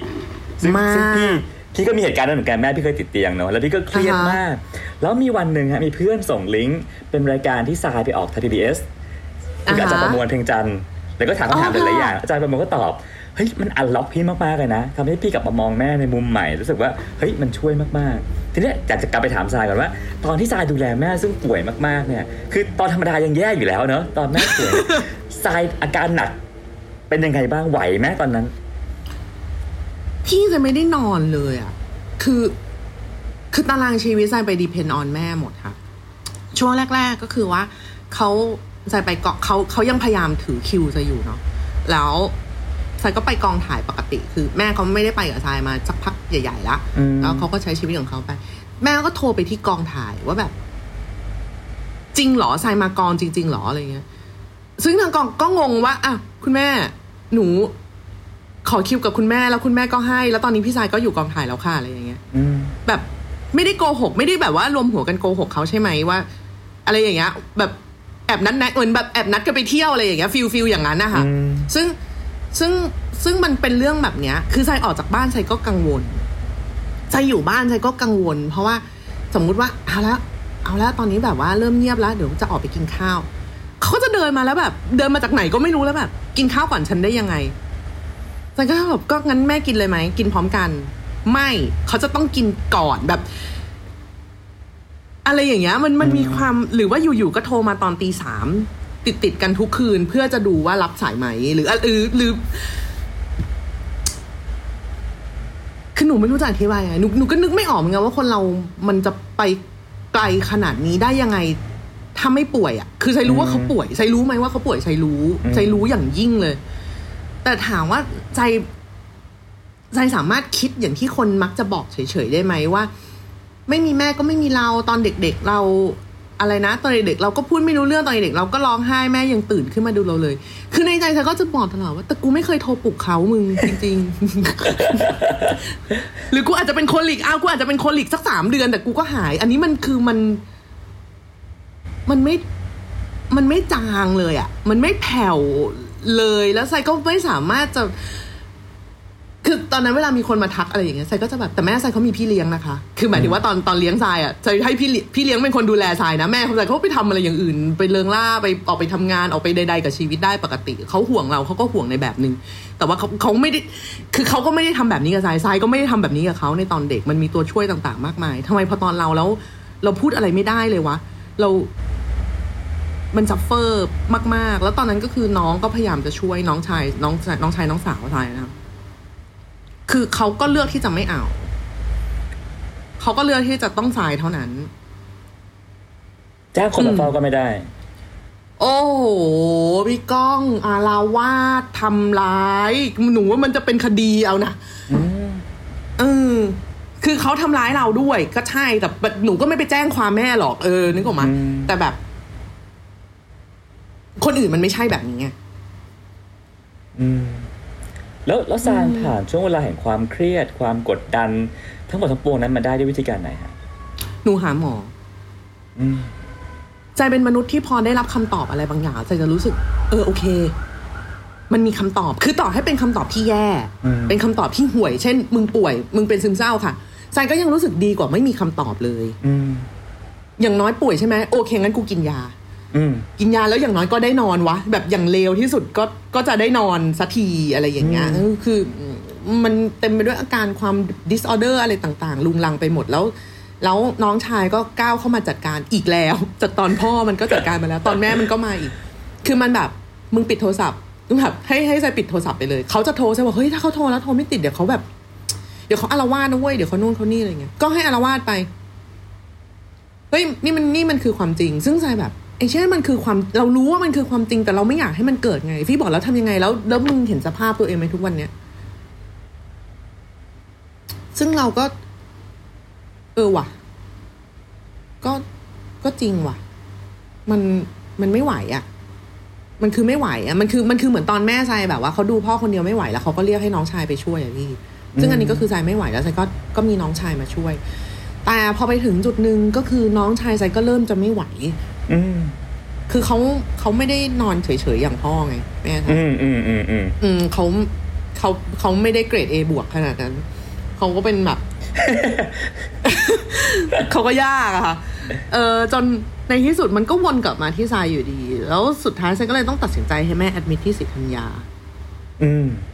อู้ซึ่งมันแล้วแเรื่องใหญ่มาก แม่ยอมไปเหรอ ไม่ยอมพี่ ไม่มีใครยอม บ้าเออไม่มีไม่มี แต่ก็คือแบบ ไอช่วงระหว่างที่ยืนยันว่าเขาต้องไปเนี่ยไม่เป็นอะไรที่นันลกสุดๆแล้วอะเพราะในใจใจพี่ก้องใจอายุสี่สิบกว่าใจโตมากับยุคที่แบบ เราไม่พูดเรื่องพ่อแม่ออกมาดัง ๆ กัน อืม พพ่อแม่ต้องไม่ผิดทำไมบ้านอื่นทนได้ทำไมเราทนไม่ได้ มันใจโตมาอย่างเงี้ยนี่ขนาดว่าไม่ได้โตมาในครอบครัวที่มัน traditional แบบ traditional แบบเต็มขั้นด้วยนะอืมหนูถือว่าหลวมหลวมๆมากแล้วอะจะยังโดนสาบด้วยแบบวิธีคิดแบบนี้อยู่เลยอะอืมคือสู้กับตัวเอง สู้กับแม่ที่จะพาเขาไปเนี่ยก็ยากแล้ว สู้กับตัวเองเนี่ยแม่งคือนรกแตกแบบ สุดๆยังไม่รวมกับว่าพอมันเป็นข่าวออกมา แล้วก็อืมจะโดนถมเข้ามาอีก ก็ยิ่งแบบอ่ามันยากมันยากมากอะค่ะ แล้วใจก็รู้สึกผิดด้วยที่ใจโล่งใจเว้ย ที่แม่ได้ไปอยู่ศรีสัญญา ใช่ที่ได้อยู่ในมือของคนที่เขาเรียนมาเพื่อจะรับมือกับอะไรแบบนี้ ที่น้องชายไซมันจะได้นอน ที่ไซจะได้นอน ที่ไซจะได้กินข้าวโดยไม่ต้องแบบ รีบรีบๆโกยโกยโกยโกยทุกอย่างเข้าปาก เพื่อจะได้แบบสแตนบายรอเขาเสมอ เพื่อที่จะได้ไม่ต้องดูว่าวันนี้แม่จะแอบขโมยกุญแจรถไปไหนหรือเปล่า เพื่อที่จะได้ไม่ต้องลุ้นว่าวันนี้แม่จะแบบลงไม้ลงมือกับเราแบบไหน หรือแอบไปหยิบมีดหรือหรืออะไรอย่างเงี้ยเออ แล้วไซก็รู้สึกโล่งใจแล้วไซก็รู้สึกผิดที่ไซโล่งใจว่า จริงๆมันมีทางอื่นปะวะ แล้วมันก็จะเป็นแวบๆมาว่าไอ้เหี้ยพระเจ้าแบบกวนตีนกูแหละ คือใจถึงแบบบางบางทีไอ้พวกประโยคแบบนี้มันได้แค่เตือนใจอะจนมันเกิดขึ้นกับเราจริง ๆอะพี่ก้อง คือไซก็รู้ว่าเรื่องแบบนี้คงไม่ใช่ทรายคนเดียวบนโลกหรอกที่เจอ มันคงมีคนอีกเยอะมากๆเลยที่เจอ แล้วก็อยากไปสัมภาษณ์เขาว่ามึงทำไงวะ มันมีทางอื่นปะวะ มันมีช้อยไหมอะไรอย่างเงี้ยเผื่อแบบเผื่อกูจะได้เลือกทางอื่นแต่แบบ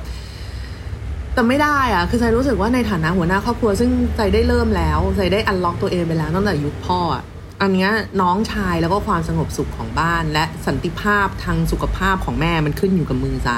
ใจต้องเลือกทำอะไรสักอย่างที่ใจไม่ได้จำเป็นจะต้องชอบมัน แต่ใจต้องเลือกไงการเป็นผู้ใหญ่คือการเลือกในสิ่งที่เราอาจจะไม่ได้ชอบก็ได้ แล้วกูก็ต้องรับผิดชอบกับผลของมันอะมันคือ อันนี้มันคือความเป็นผู้ใหญ่สำหรับทรายแบบสำหรับทรายจริงๆอะค่ะคือ ช้อยเรามีไม่เยอะ แล้วทุกอันมีผลกระทบหมด มึงไหวกับอันไหน ไหวในแบบที่จะทำให้คนรอบตัวมันมีคุณภาพที่สุด ซึ่งตัวสายเองก็ก็ป่วยด้วยเนาะเป็นซึมเศร้าด้วย พอไปเจอออฮึเหตุการณ์ คุณแม่อาการมันหนักขึ้นไหมฮะ เละเทะมาก หนูเคยติดเหล้าอยู่ช่วงหนึ่งช่วงที่พ่ออะช่วงพ่อครับ แบบตื่นมาแปดโมงเช้าหนูก็กินเลย กินเบียร์แบบ ซื้อเบียร์อุ่นๆ มากินในรถเลยไงคือแบบ มันยากอะ มันหนูไม่รู้จะทำยังไงให้ร่างกายมันชาพอที่จะออกไปแบบยิ้มแย้มแล้วก็ แล้วก็ทำการแสดงได้อะอืมเออ ข้างในตัวเรามันมีเรื่องเต็มไปหมดเลยอะแล้วเราก็ไม่เราก็เล่าให้ใครฟังก็ไม่ได้ เล่าแบบจริงใจอะไม่ได้ว่าแบบว่ากูเหนื่อยอะเออว่าคือใส่บอกใครก็ไม่ได้ แล้วแล้วใส่จะ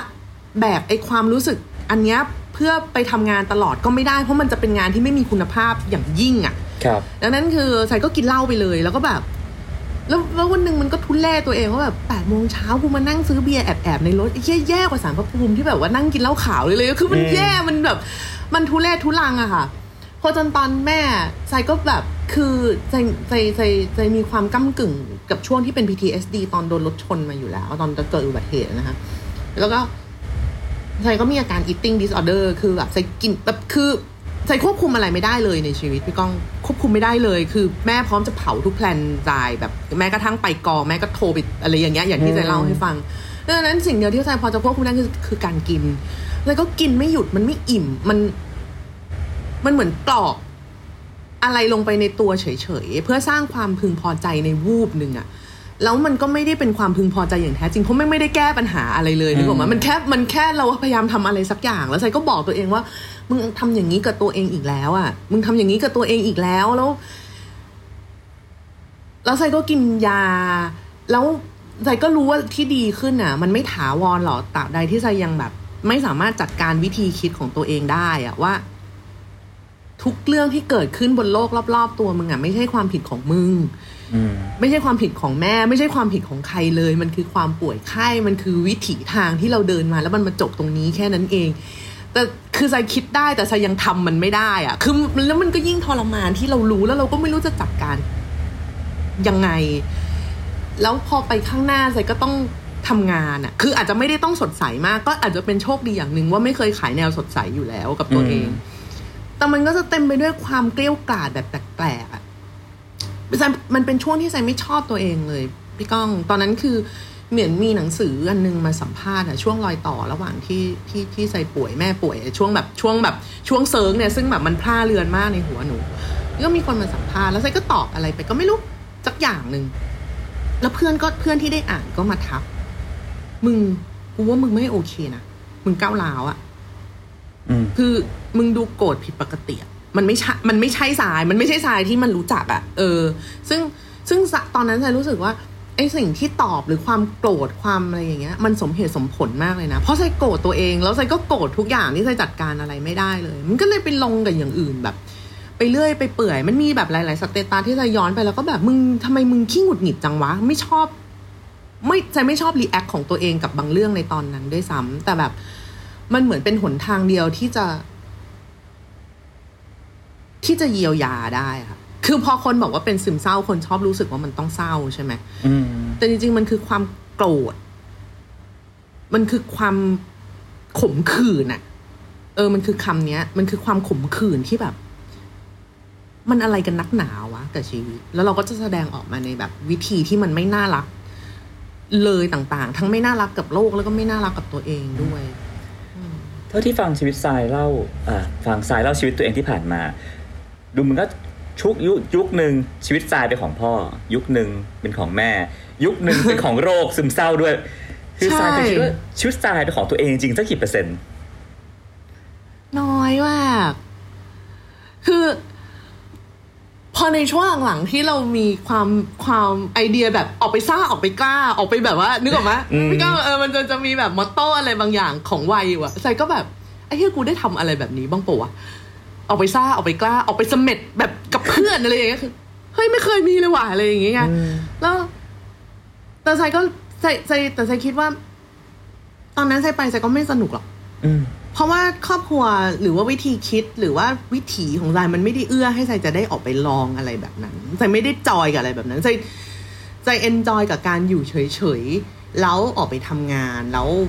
มีคนชมบ้าง คนชมบ้างในที่นี้ก็คือพ่อหรือแม่หรืออะไรแบบ เนี้ยอืมเท่านั้นเองคือ คือมันอาจจะดีก็ได้พี่ถ้าออกไปเที่ยวกับเพื่อนอะแต่ใส่ก็ไม่รู้เพราะใส่ก็ไม่เคยได้ทำอืมอืม ได้ทำจริงๆก็คือตอนโตแล้ว ซึ่งมันก็สนุกดีแต่ว่า มันก็ไม่ได้ออกไปด้วยพลังชีวิตแบบตอนเด็กอืมๆอืมมันก็ไม่ได้ออกไปด้วยพลังงานแบบนั้นแล้วดังนั้นคือ คือ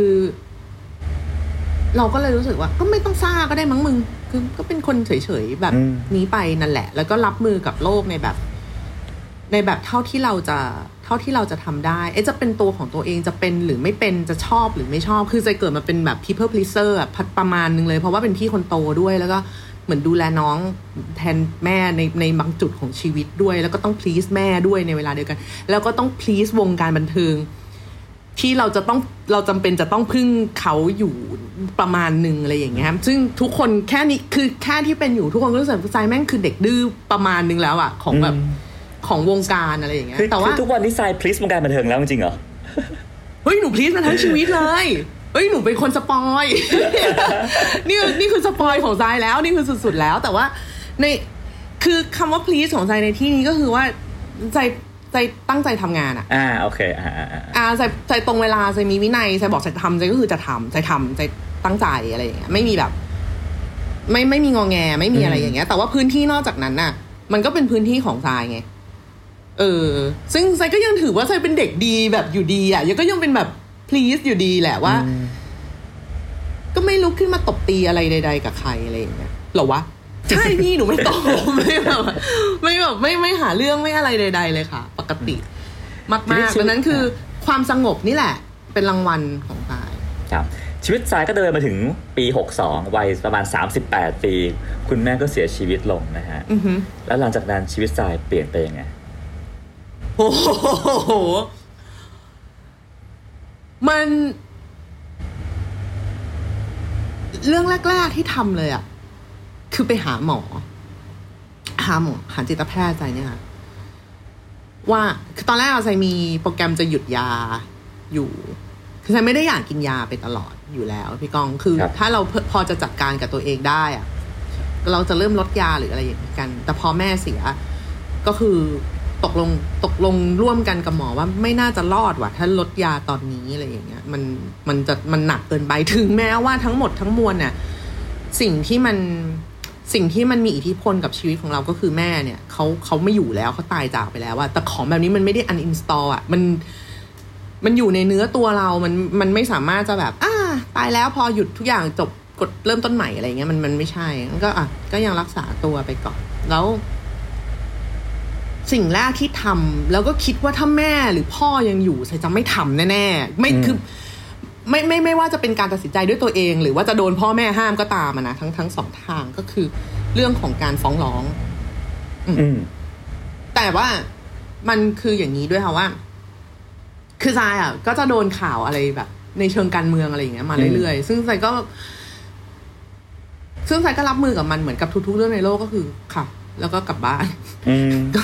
ก็ก็กลับบ้านอ่านหนังสืออะไรเงี้ยแล้วก็ชีวิตกูต้องทำอะไรอีกเยอะ ซึ่งมันก็จะมีมีคนทักอยู่เรื่อยๆว่า ถ้าไม่จริงทำไมไม่ไฟท์อะไรอย่างเงี้ยถ้าไม่จริงทำไมไม่ออกมาพูด ซึ่งใจก็แบบก็มันไม่จริง คือคนเราจะไปเถียงในเรื่องที่กูก็ไม่รู้ว่ามันเริ่มมาจากไหน แล้วมันเริ่มมาได้ยังไงได้ยังไงวะคือใจมีไอเดียวิธีคิดแบบนี้อยู่ ซึ่งใจไม่รู้ว่ามันดีหรือไม่ดีอะนะแต่ว่าก็ในเมื่อมันไม่จริงมันก็ไม่จริงดีวะ อะไรอย่างเงี้ยอืมดังนั้นใจจะไม่ค่อยไปตอบเรื่องข้ออะไรพวกอย่างนี้กับใครแต่ไหนแต่ไรมาอยู่แล้ว ก็จะไม่พูดเพราะมันไม่ใช่เรื่อง แต่ว่าคือพอพอแม่เสียเนี่ย ความเข้มข้นของอะไรอย่างเงี้ย มันมันมันมันเพิ่มขึ้นไปอีก คือก่อนหน้านี้ใจเคยพยายามใจเคยโดนแบบโดนด่าหรือโดนอะไรแรงๆมาแล้วใจเคยพยายามไปแจ้งตำรวจแล้วตำรวจก็ไม่รับแจ้งมาแล้วสองสามรอบ ซึ่งเราก็รู้สึกว่ามันเป็นเรื่องเปล่าประโยชน์มากๆแล้ว แล้วนอกจากว่าเขาจะไม่รับแจ้งแล้ว พอเป็นข่าวว่าใส่ไปแจ้งความใส่ก็โดนด่าต่อเขาไปอีกอืมนึกออกมาคือ แม่งไม่มีอะไรดีขึ้นเลยอะ่ะเออแล้วก็แบบทรมานกว่าเดิมอีกใจซึ่งใจเบื่อมาก แล้วใจก็ไม่ใช่พลังงานที่จะมาแบบนั่งด่าเรียงตัว ซึ่งใจว่ามันแบบมันไม่ใช่อะไรอย่างเงี้ยแล้วเราจะมีกฎหมายไว้ทำไมวะอะไรอย่างเงี้ยเสร็จจนพอแม่เสีย มันก็เป็นการด่าแบบ เอาแม่มาเกี่ยวอะอืม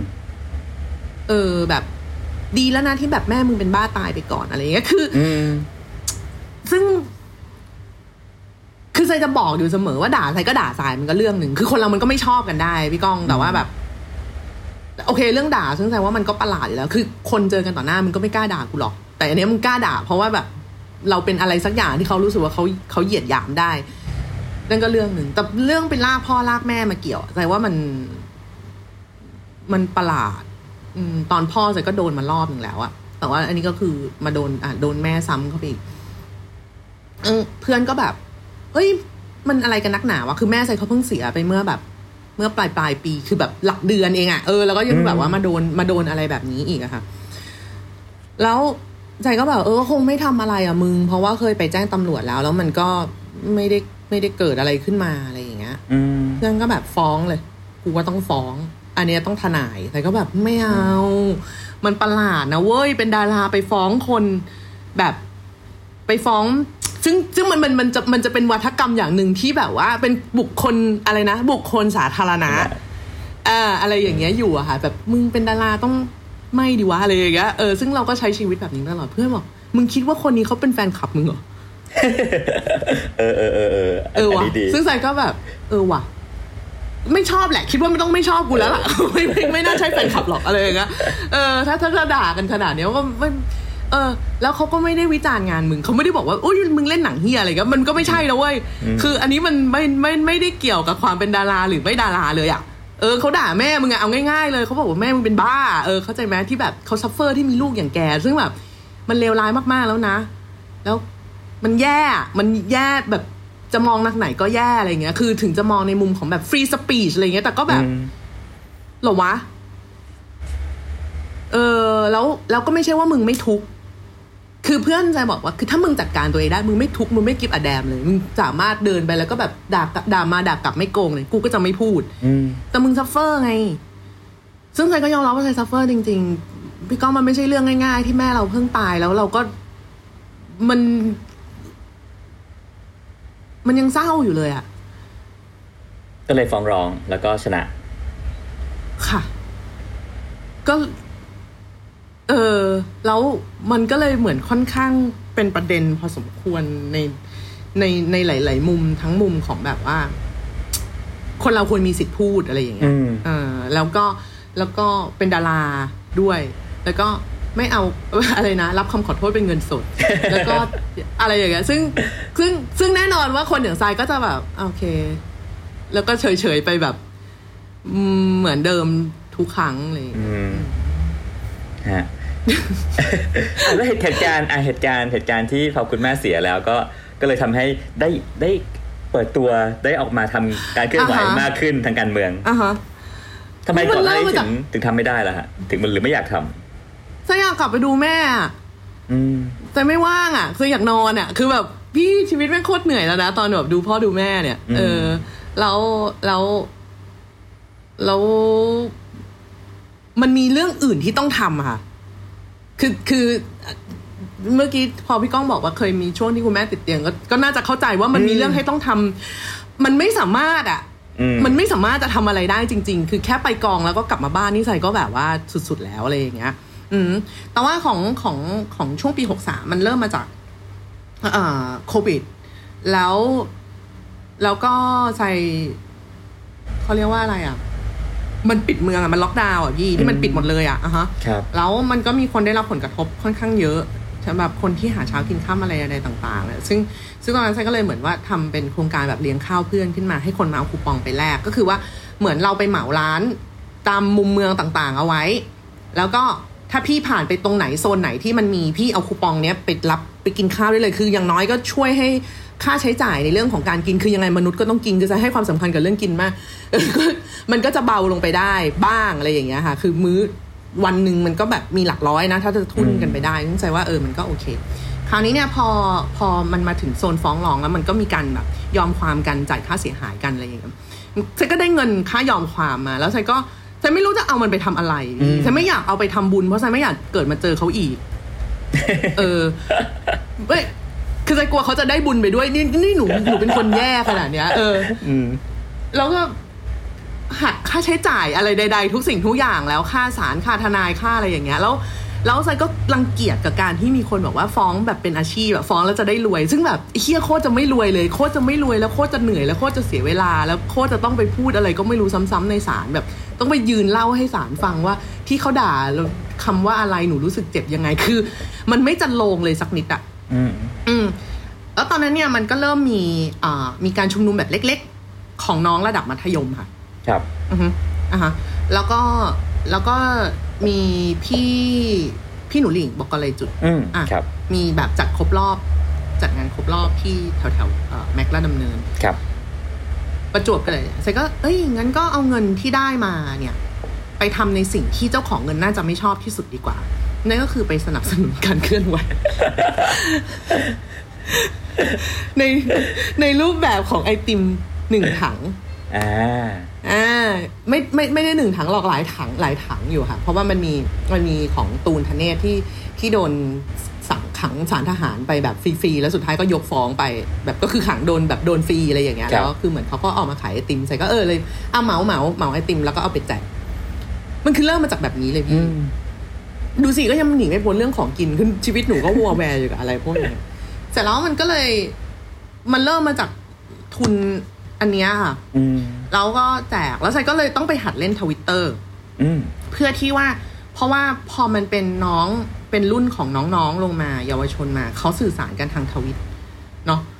เออเราก็อะกูก็ต้องหัดทวิตเพื่อจะได้บอกว่าอันเนี้ยกินได้ อืมคือ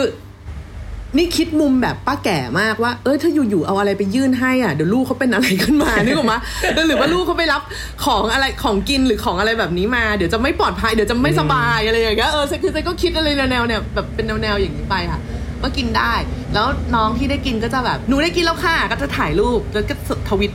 อืมมาให้ดูอะค่ะ มันก็เลยเหมือนเริ่มมีคนรู้ว่าอ้าว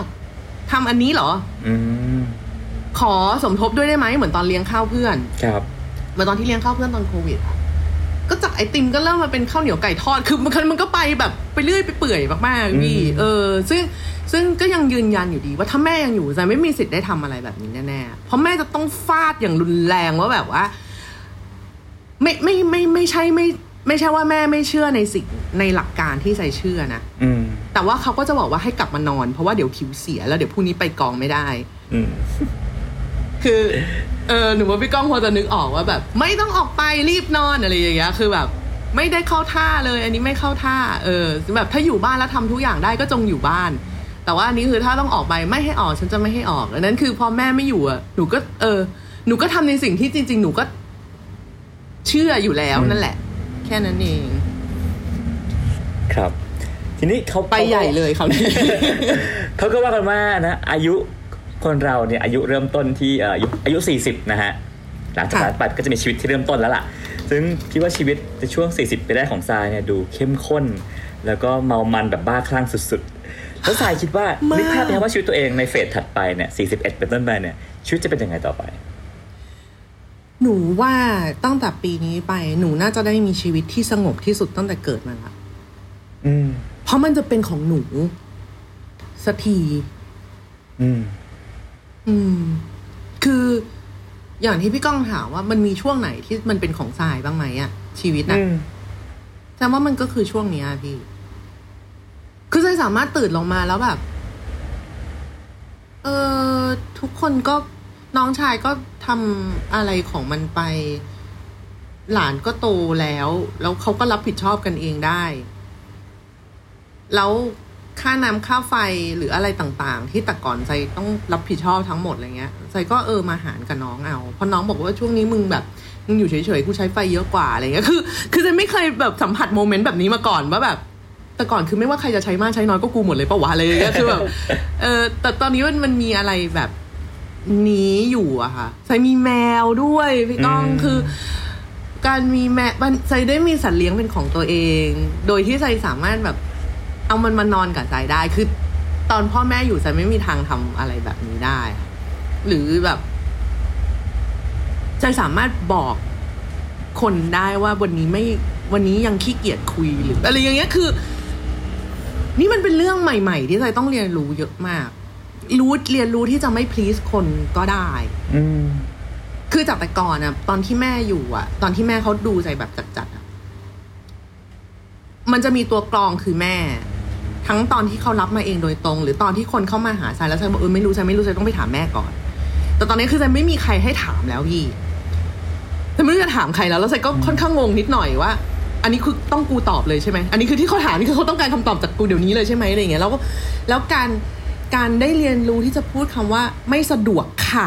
ออกมาดังๆอะหรือว่า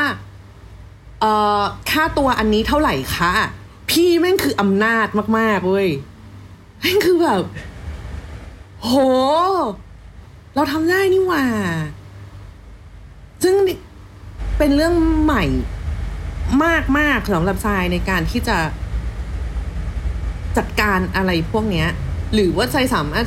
ซื้ออะไรบางอย่างที่ ที่เราชอบ เราซื้อเพราะเราชอบเฉยๆก็ได้อะอืมอะไรอย่างเงี้ย มันมันมัน มันประหลาดมาก มันมันมันประหลาดแล้วจะยังต้องเรียนรู้อีกเยอะเลยว่าแบบ เราสามารถจะยืดหยุ่นกับตัวเองหรือว่าทำงานกับตัวเองหรือว่าพูดคุยกับคนอื่นยังไง คือ ตลอดช่วงชีวิตที่ผ่านมาฉันไม่ค่อยกล้าปฏิเสธใคร เพราะว่าฉันรู้สึกว่ากว่าเรื่องมันจะมาถึงทรายมันผ่าน มันผ่านกระบวนการอะไรมาเยอะมากแล้วแล้วมาถึงทรายทรายก็แปลว่าเออโอเคได้ค่ะอะไรอย่างเงี้ยไปเลยใช่ไหมแต่ว่าอันนี้คือคือคือเรามีอำนาจเหนือเราเองได้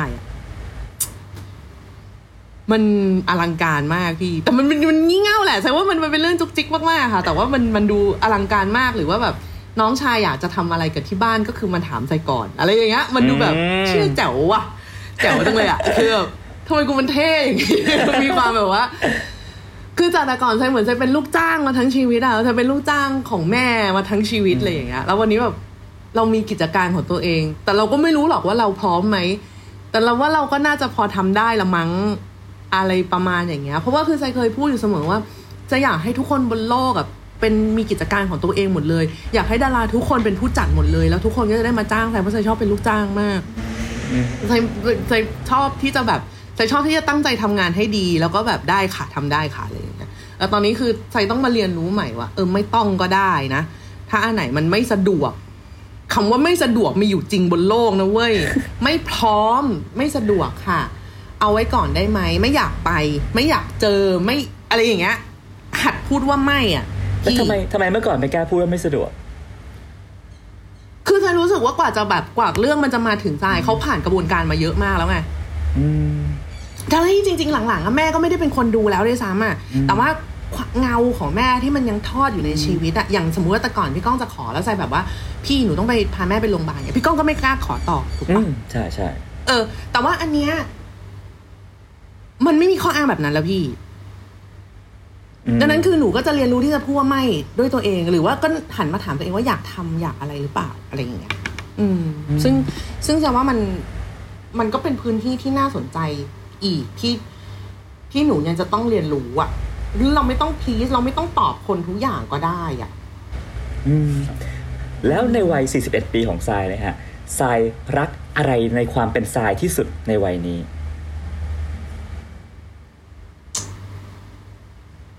หนูเหมือนต้องมาเรียนการเป็นผู้ใหญ่ใหม่อะอืม ครับ ยังไงครับ อืม คือ คือคนชอบแบบ คือสายคนชอบนึกว่าสายเป็นผู้ใหญ่พี่ เพราะว่าสายทำงานไว ใช่ พี่ก็คิด เออ ไวมากอืมไวมากๆ แล้ว แล้วปฏิกิริยาของหนูต่อเรื่องต่างๆ บนโลกอะ่ะ ก็ค่อนข้าง ค่อนข้างจะมีวุฒิภาวะ ในบางแง่มุมก็คือใจไม่ค่อยจะเป็นคนไม่จิดจาร์ดไม่ไม่แบบ ลุกขึ้นมาปาร์ตี้เลยก็คือใจใจไม่เป็นคนไม่มีมุมแบบนั้นอยู่แล้ว คือด้วยความเป็นคนเฉยๆของใจอะ มันจะดูไม่ได้หวือหวา แต่ใจไม่ได้เป็นผู้ใหญ่จริง ๆ คืออมใจแค่ไม่เคยต้องชนกับปัญหาด้วยตัวเอง เลย โดยการตัดสินใจของตัวเองเลย อืม คือมันมีคนตัดสินใจให้แล้วไซก็แค่มาทำตาม แล้วก็คอยตามเก็บงานให้ตลอดซึ่ง ซึ่งมันก็เป็นความมันเป็นความเหนื่อยที่เรารู้สึกว่าเออมันก็ต้องเป็นอย่างนี้แหละโลกมันก็เป็นอย่างนี้เพราะเราเป็นลูกเราเป็นเราเป็นหัวหน้าครอบครัวเราเป็นอะไรใด ๆ ต่าง ๆ ก็ว่าไปนะแต่ว่าตอนนี้สิ่งที่ไทยชอบก็คือแบบ เราแค่ไม่อยากทำเพราะไม่อยากทำก็ได้ การเป็นผู้ใหญ่มันคือ มันก็ย้อนกลับไปเหมือนที่ไทยบอกพี่ก้องว่า เราไม่ได้จำเป็นจะต้องได้ในทุกอย่างที่เราชอบอะแต่เราเล่นตามสิ่งตามหน้าไพ่ที่เรามีอะพี่ แล้วเราก็รับผลของมัน ซึ่งมันอาจจะห่วยก็ได้อะคือแบบ เวลามองย้อนหลังกลับไป มันก็เป็นการตัดสินใจห่วยๆตั้งเยอะแยะ แต่แต่แต่ไซก็ยินดีจะรับผลของมัน เออ ซึ่งอันเนี้ยมันคือความเป็นผู้ใหญ่ที่ไซเพิ่งมาเจอ อย่างอย่างเรื่องแบบอย่างเรื่องของกิจกรรมของการเมืองหรืออะไรอะไรเนี่ยคือคนชอบถามว่าแบบตกใจไหมที่แบบว่ามีคดีหรืออะไรแบบเนี้ยนะคะอืมซึ่งไซก็จะตอบเขาทุกครั้งว่าฉันไม่ได้ตกใจ คือ ไซเกิดทันยุคพฤษภาสามห้าครัแล้บวพ่อไซก็เกิดสองสี่เจ็ดห้าแล้วบ้านไซก็เต็มไปด้วยหนังสือทางการเมืองต่างๆอันนั้นมันเป็นสิ่งที่การบริหารอำนาจเช่นอันนี้ข้ามเรื่องดีไม่ดีไปเลยนะพี่แต่มันเป็นสิ่งที่มันเป็นสิ่งของมันมันเป็นผลพวงของการบริหารอำนาจในแต่ละยุคที่คนเขาจะใช้บริหารอำนาจกันนั่นคือการที่ไซโดนไซไม่ได้ประหลาดไม่ได้เซอร์ไพรส์ไม่ได้แบบ โหไม่คิดมาก่อนเลยอะไรอย่างเงี้ยคือแบบ ถามว่า ตอนใจทำใจมีสติรู้ไหมว่าใจจะโดนอะไรอย่างเงี้ย คือ เออรู้ อืม แล้วมันก็คือสิ่งที่เราโอเค เราเข้าใจแล้วว่ามันมันมันจะมีอะไรอย่างนี้กลับมานอกเหนือไปว่าเออไอเรื่องแต่ว่าไอเรื่องเล็กๆน้อยๆในชีวิตประจำวันฝนตกกระจกแตกอะไรเงี้ยมันก็เป็นเรื่องที่แบบจัดการกันไปได้ค่ะ แต่ไม่ได้รู้สึกว่ามันเป็นเรื่องใหญ่โตอะไร มันก็เป็นเรื่องที่ต้องเรียนรู้กันไป เอาจริง ๆ มันเหมือนใจเพิ่งได้มีชีวิต เองอะ ตอนสี่สิบนี่เองด้วยซ้ำดังนั้นมันก็อาจจะมีอะไรที่แบบว่ารั่วๆไปบ้าง เพราะว่าตอนเด็กๆกูก็ไม่เคยทำเว้ยอะไรอย่างเงี้ยมันก็เพิ่งรู้เหมือนกันก็มันก็จะมีอยู่ค่ะ แต่ว่าด้วยเนเจอร์ใจมันไม่ใช่คนลดโผนเนี่ยครับผม เอาละฮะ มาถึงคำถามสุดท้ายของวันนี้กันแล้วนะฮะทรายมีรอยสักที่เขียนว่า มนุษย์วางแผนพระเจ้าหัวเราะ นรกคือคนอื่น ไอ้สามคำเนี้ยมันบ่งบอกความเป็นทรายเจริญปุระยังไง ไม่เคย ไม่เคยพยายาม วางแผนนี่ คนเรามันวางแผนในเรื่องได้เฉพาะเรื่องที่เกี่ยวกับตัวเองเนาะอันนี้เป็นเรื่องธรรมดาไซไม่สามารถวางแผนให้แบบว่า น้ำแข็งขั้วโลกหยุดละลาย หรือว่าอะไรอย่างนี้ได้อยู่แล้วอะแต่ว่าใจก็ได้เรียนรู้ด้วยว่า เราไม่ได้เคยเป็นเจ้าของชีวิตตัวเองอย่างแท้จริง เลย เลย ความความแน่นอนที่สุดของโลกเนี้ย ก็คือการที่โดนเผา plan ทิ้งได้ทุกวันอะอืมอืม อะไรที่ตั้งไว้อะแม้กระทั่งว่ามี plan สุดๆแล้วอะหนูไปกอง แล้วมันมี breakdown แล้วมี call sheet มาให้แล้ว ฝนตกตูมเดียวแม่งก็จบแล้วทุกคนก็ต้องแยกย้ายกลับบ้านไม่สามารถทำได้ หนูวางแผนไว้ทุกสิ่งทุกอย่าง วันนี้นัดเพื่อนแล้วแพ็คกระเป๋าแล้วเรียบร้อย แม่ป่วยตู้ม มันมันก็เปลี่ยนอะอันนั้นคือ คือใจเลยเรียนรู้ที่จะยืดหยุ่นกับมันนะแล้วก็ไม่ไม่ไม่โบยตีตัวเองเวลาแผนมันไม่เป็นไปอย่างที่เราคิด ซึ่งแสดงว่าอันนี้มันสำคัญต่อการที่ใจได้หยุดยาซึมเศร้าอย่างยิ่ง คือได้รู้ว่า บางอย่างที่มันเกินมืออะ มันก็ต้องยอมรับว่าเรา มันมันเกินมือจริง ๆ พระเจ้าไม่ได้ล็อกเป้าเราคนเดียว คนอื่นก็ไม่ได้ตั้งใจเดินมาเอาไม้ฟาดมึงอย่างเดียว โลกมันเป็นอย่างนี้เพราะมันเป็นอย่าง เราก็เราก็เศร้าไม่ได้ไม่ได้หมายความว่าแบบโอ้โหจะต้องหลุดพ้นแล้วก็ไม่เศร้าเลยทุกอย่างจะต้องแบบว่า มองหาแง่งามของมันไม่ค่ะ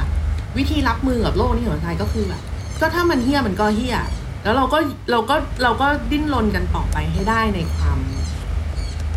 ในความไม่ได้เซ็ตไม่มีแผน ในความโดนเผาแพลนในวันที่พระเจ้าแกล้งเราอะไรอย่างเงี้ยเราก็รับมือกันไปแบบนั้น แล้วก็ ย้ำอีกทีว่าพระเจ้าไม่ได้ล็อกเป้าเราคนเดียวไม่ใช่เราคนเดียวที่แบบทำไมต้องเป็นกูอะไรอย่างเงี้ยคืออืมคือคิดแล้วมันก็ไม่ได้อะไรต่ออะก็คือเออวันนี้มันเป็นเราพรุ่งนี้มันอาจจะเป็นคนอื่นก็ได้ก็ไม่เป็นไรผ่านวันนี้ไปให้ได้ก่อนอะไรอย่างเงี้ยค่ะ มัน มันเลยเป็นรอยสักที่ ที่สักมานานแล้ว แต่ว่ามันเพิ่ง activate อะพี่อืมคเอรับอประมาณนี้ ซึ่งซึ่งการซึ่งการหยุดยา ในรอบนี้มันเป็นการหยุดยาแบบคลี่คลายจริง ๆ คือยาไม่สามารถทำงานให้ใจได้มากกว่านี้แล้ว ถ้า ถ้าใจยังไม่เปลี่ยนวิธีคิด แต่ว่าวันหนึ่งพอวิธีคิดมันเปลี่ยนแล้วอะยาก็ไม่ได้จำเป็นแล้ว อืมสำหรับใจว่าถ้าวันหนึ่งใจแบบว่ากลับไปติดหล่มเดิมๆแล้วต้องกลับไปกินยาใจก็ไม่มีปัญหากับมันนะ มันก็คือความป่วยไข้อะไรอย่างหนึ่งเท่านั้นเองค่ะเพียงแต่ว่าใจก็รู้สึกว่า ไอ้วิธีคิดที่เพิ่งมาค้นพบว่าแบบเชียร์พระเจ้าไม่ได้ล็อกเป้ามึงเว้ย อันเนี้ยมันมันฟังก์ชันมากๆกับชีวิตใจในตอนนี้ อืครับผม แล้วก็ทั้งหมดนี้ฮะคือเรื่องราวในวัย 41 ปีของทรายนะฮะ ซึ่งผมว่าการเป็นทรายเจริญปุระเนี่ยไม่ง่ายเลย จะใช้คำว่ายากมากๆก็ได้นะฮะคือต้องเจอเรื่องหนักๆมากมาย แต่ว่าเธอก็ผ่านมาได้ทุกเหตุการณ์นะครับ ซึ่งคิดว่าชีวิตของทรายในวันนี้เนาะ น่าจะเป็นแรงบันดาลใจให้กับผู้คนมากมายที่กำลังเจอปัญหา ชีวิตอยู่ด้วยนะครับ เป็นกำลังใจให้มากๆค่ะคือ เชื่อเถอะว่าเข้าใจว่า เรื่องเร็วๆมันเกิดกับเราได้ทุกวันน่ะ เราไม่มีไม่มีเรื่องไหนที่มันแย่น้อยกว่าคนอื่นค่ะ เรื่องแย่ก็คือเรื่องแย่เป็นสากล แต่ว่า นั่นแหละ มันก็คือเรื่องเรื่องหนึ่งในชีวิต อืมครับผม อะ ตอนนี้ฮะ เวลารายการเราหมดลงแล้วนะครับ ต้องขอบคุณทรายมาก ๆ เลย พวกเราต้องลาไปก่อนนะครับ แล้วพบกันใหม่ตอนหน้า สวัสดีครับ สวัสดีค่ะ ติดตามเรื่องราวดีๆ และรายการอื่น ๆ จาก The Cloud ได้ที่ readthecloud.co หรือแอปพลิเคชันสำหรับฟังพอดแคสต์ต่าง ๆ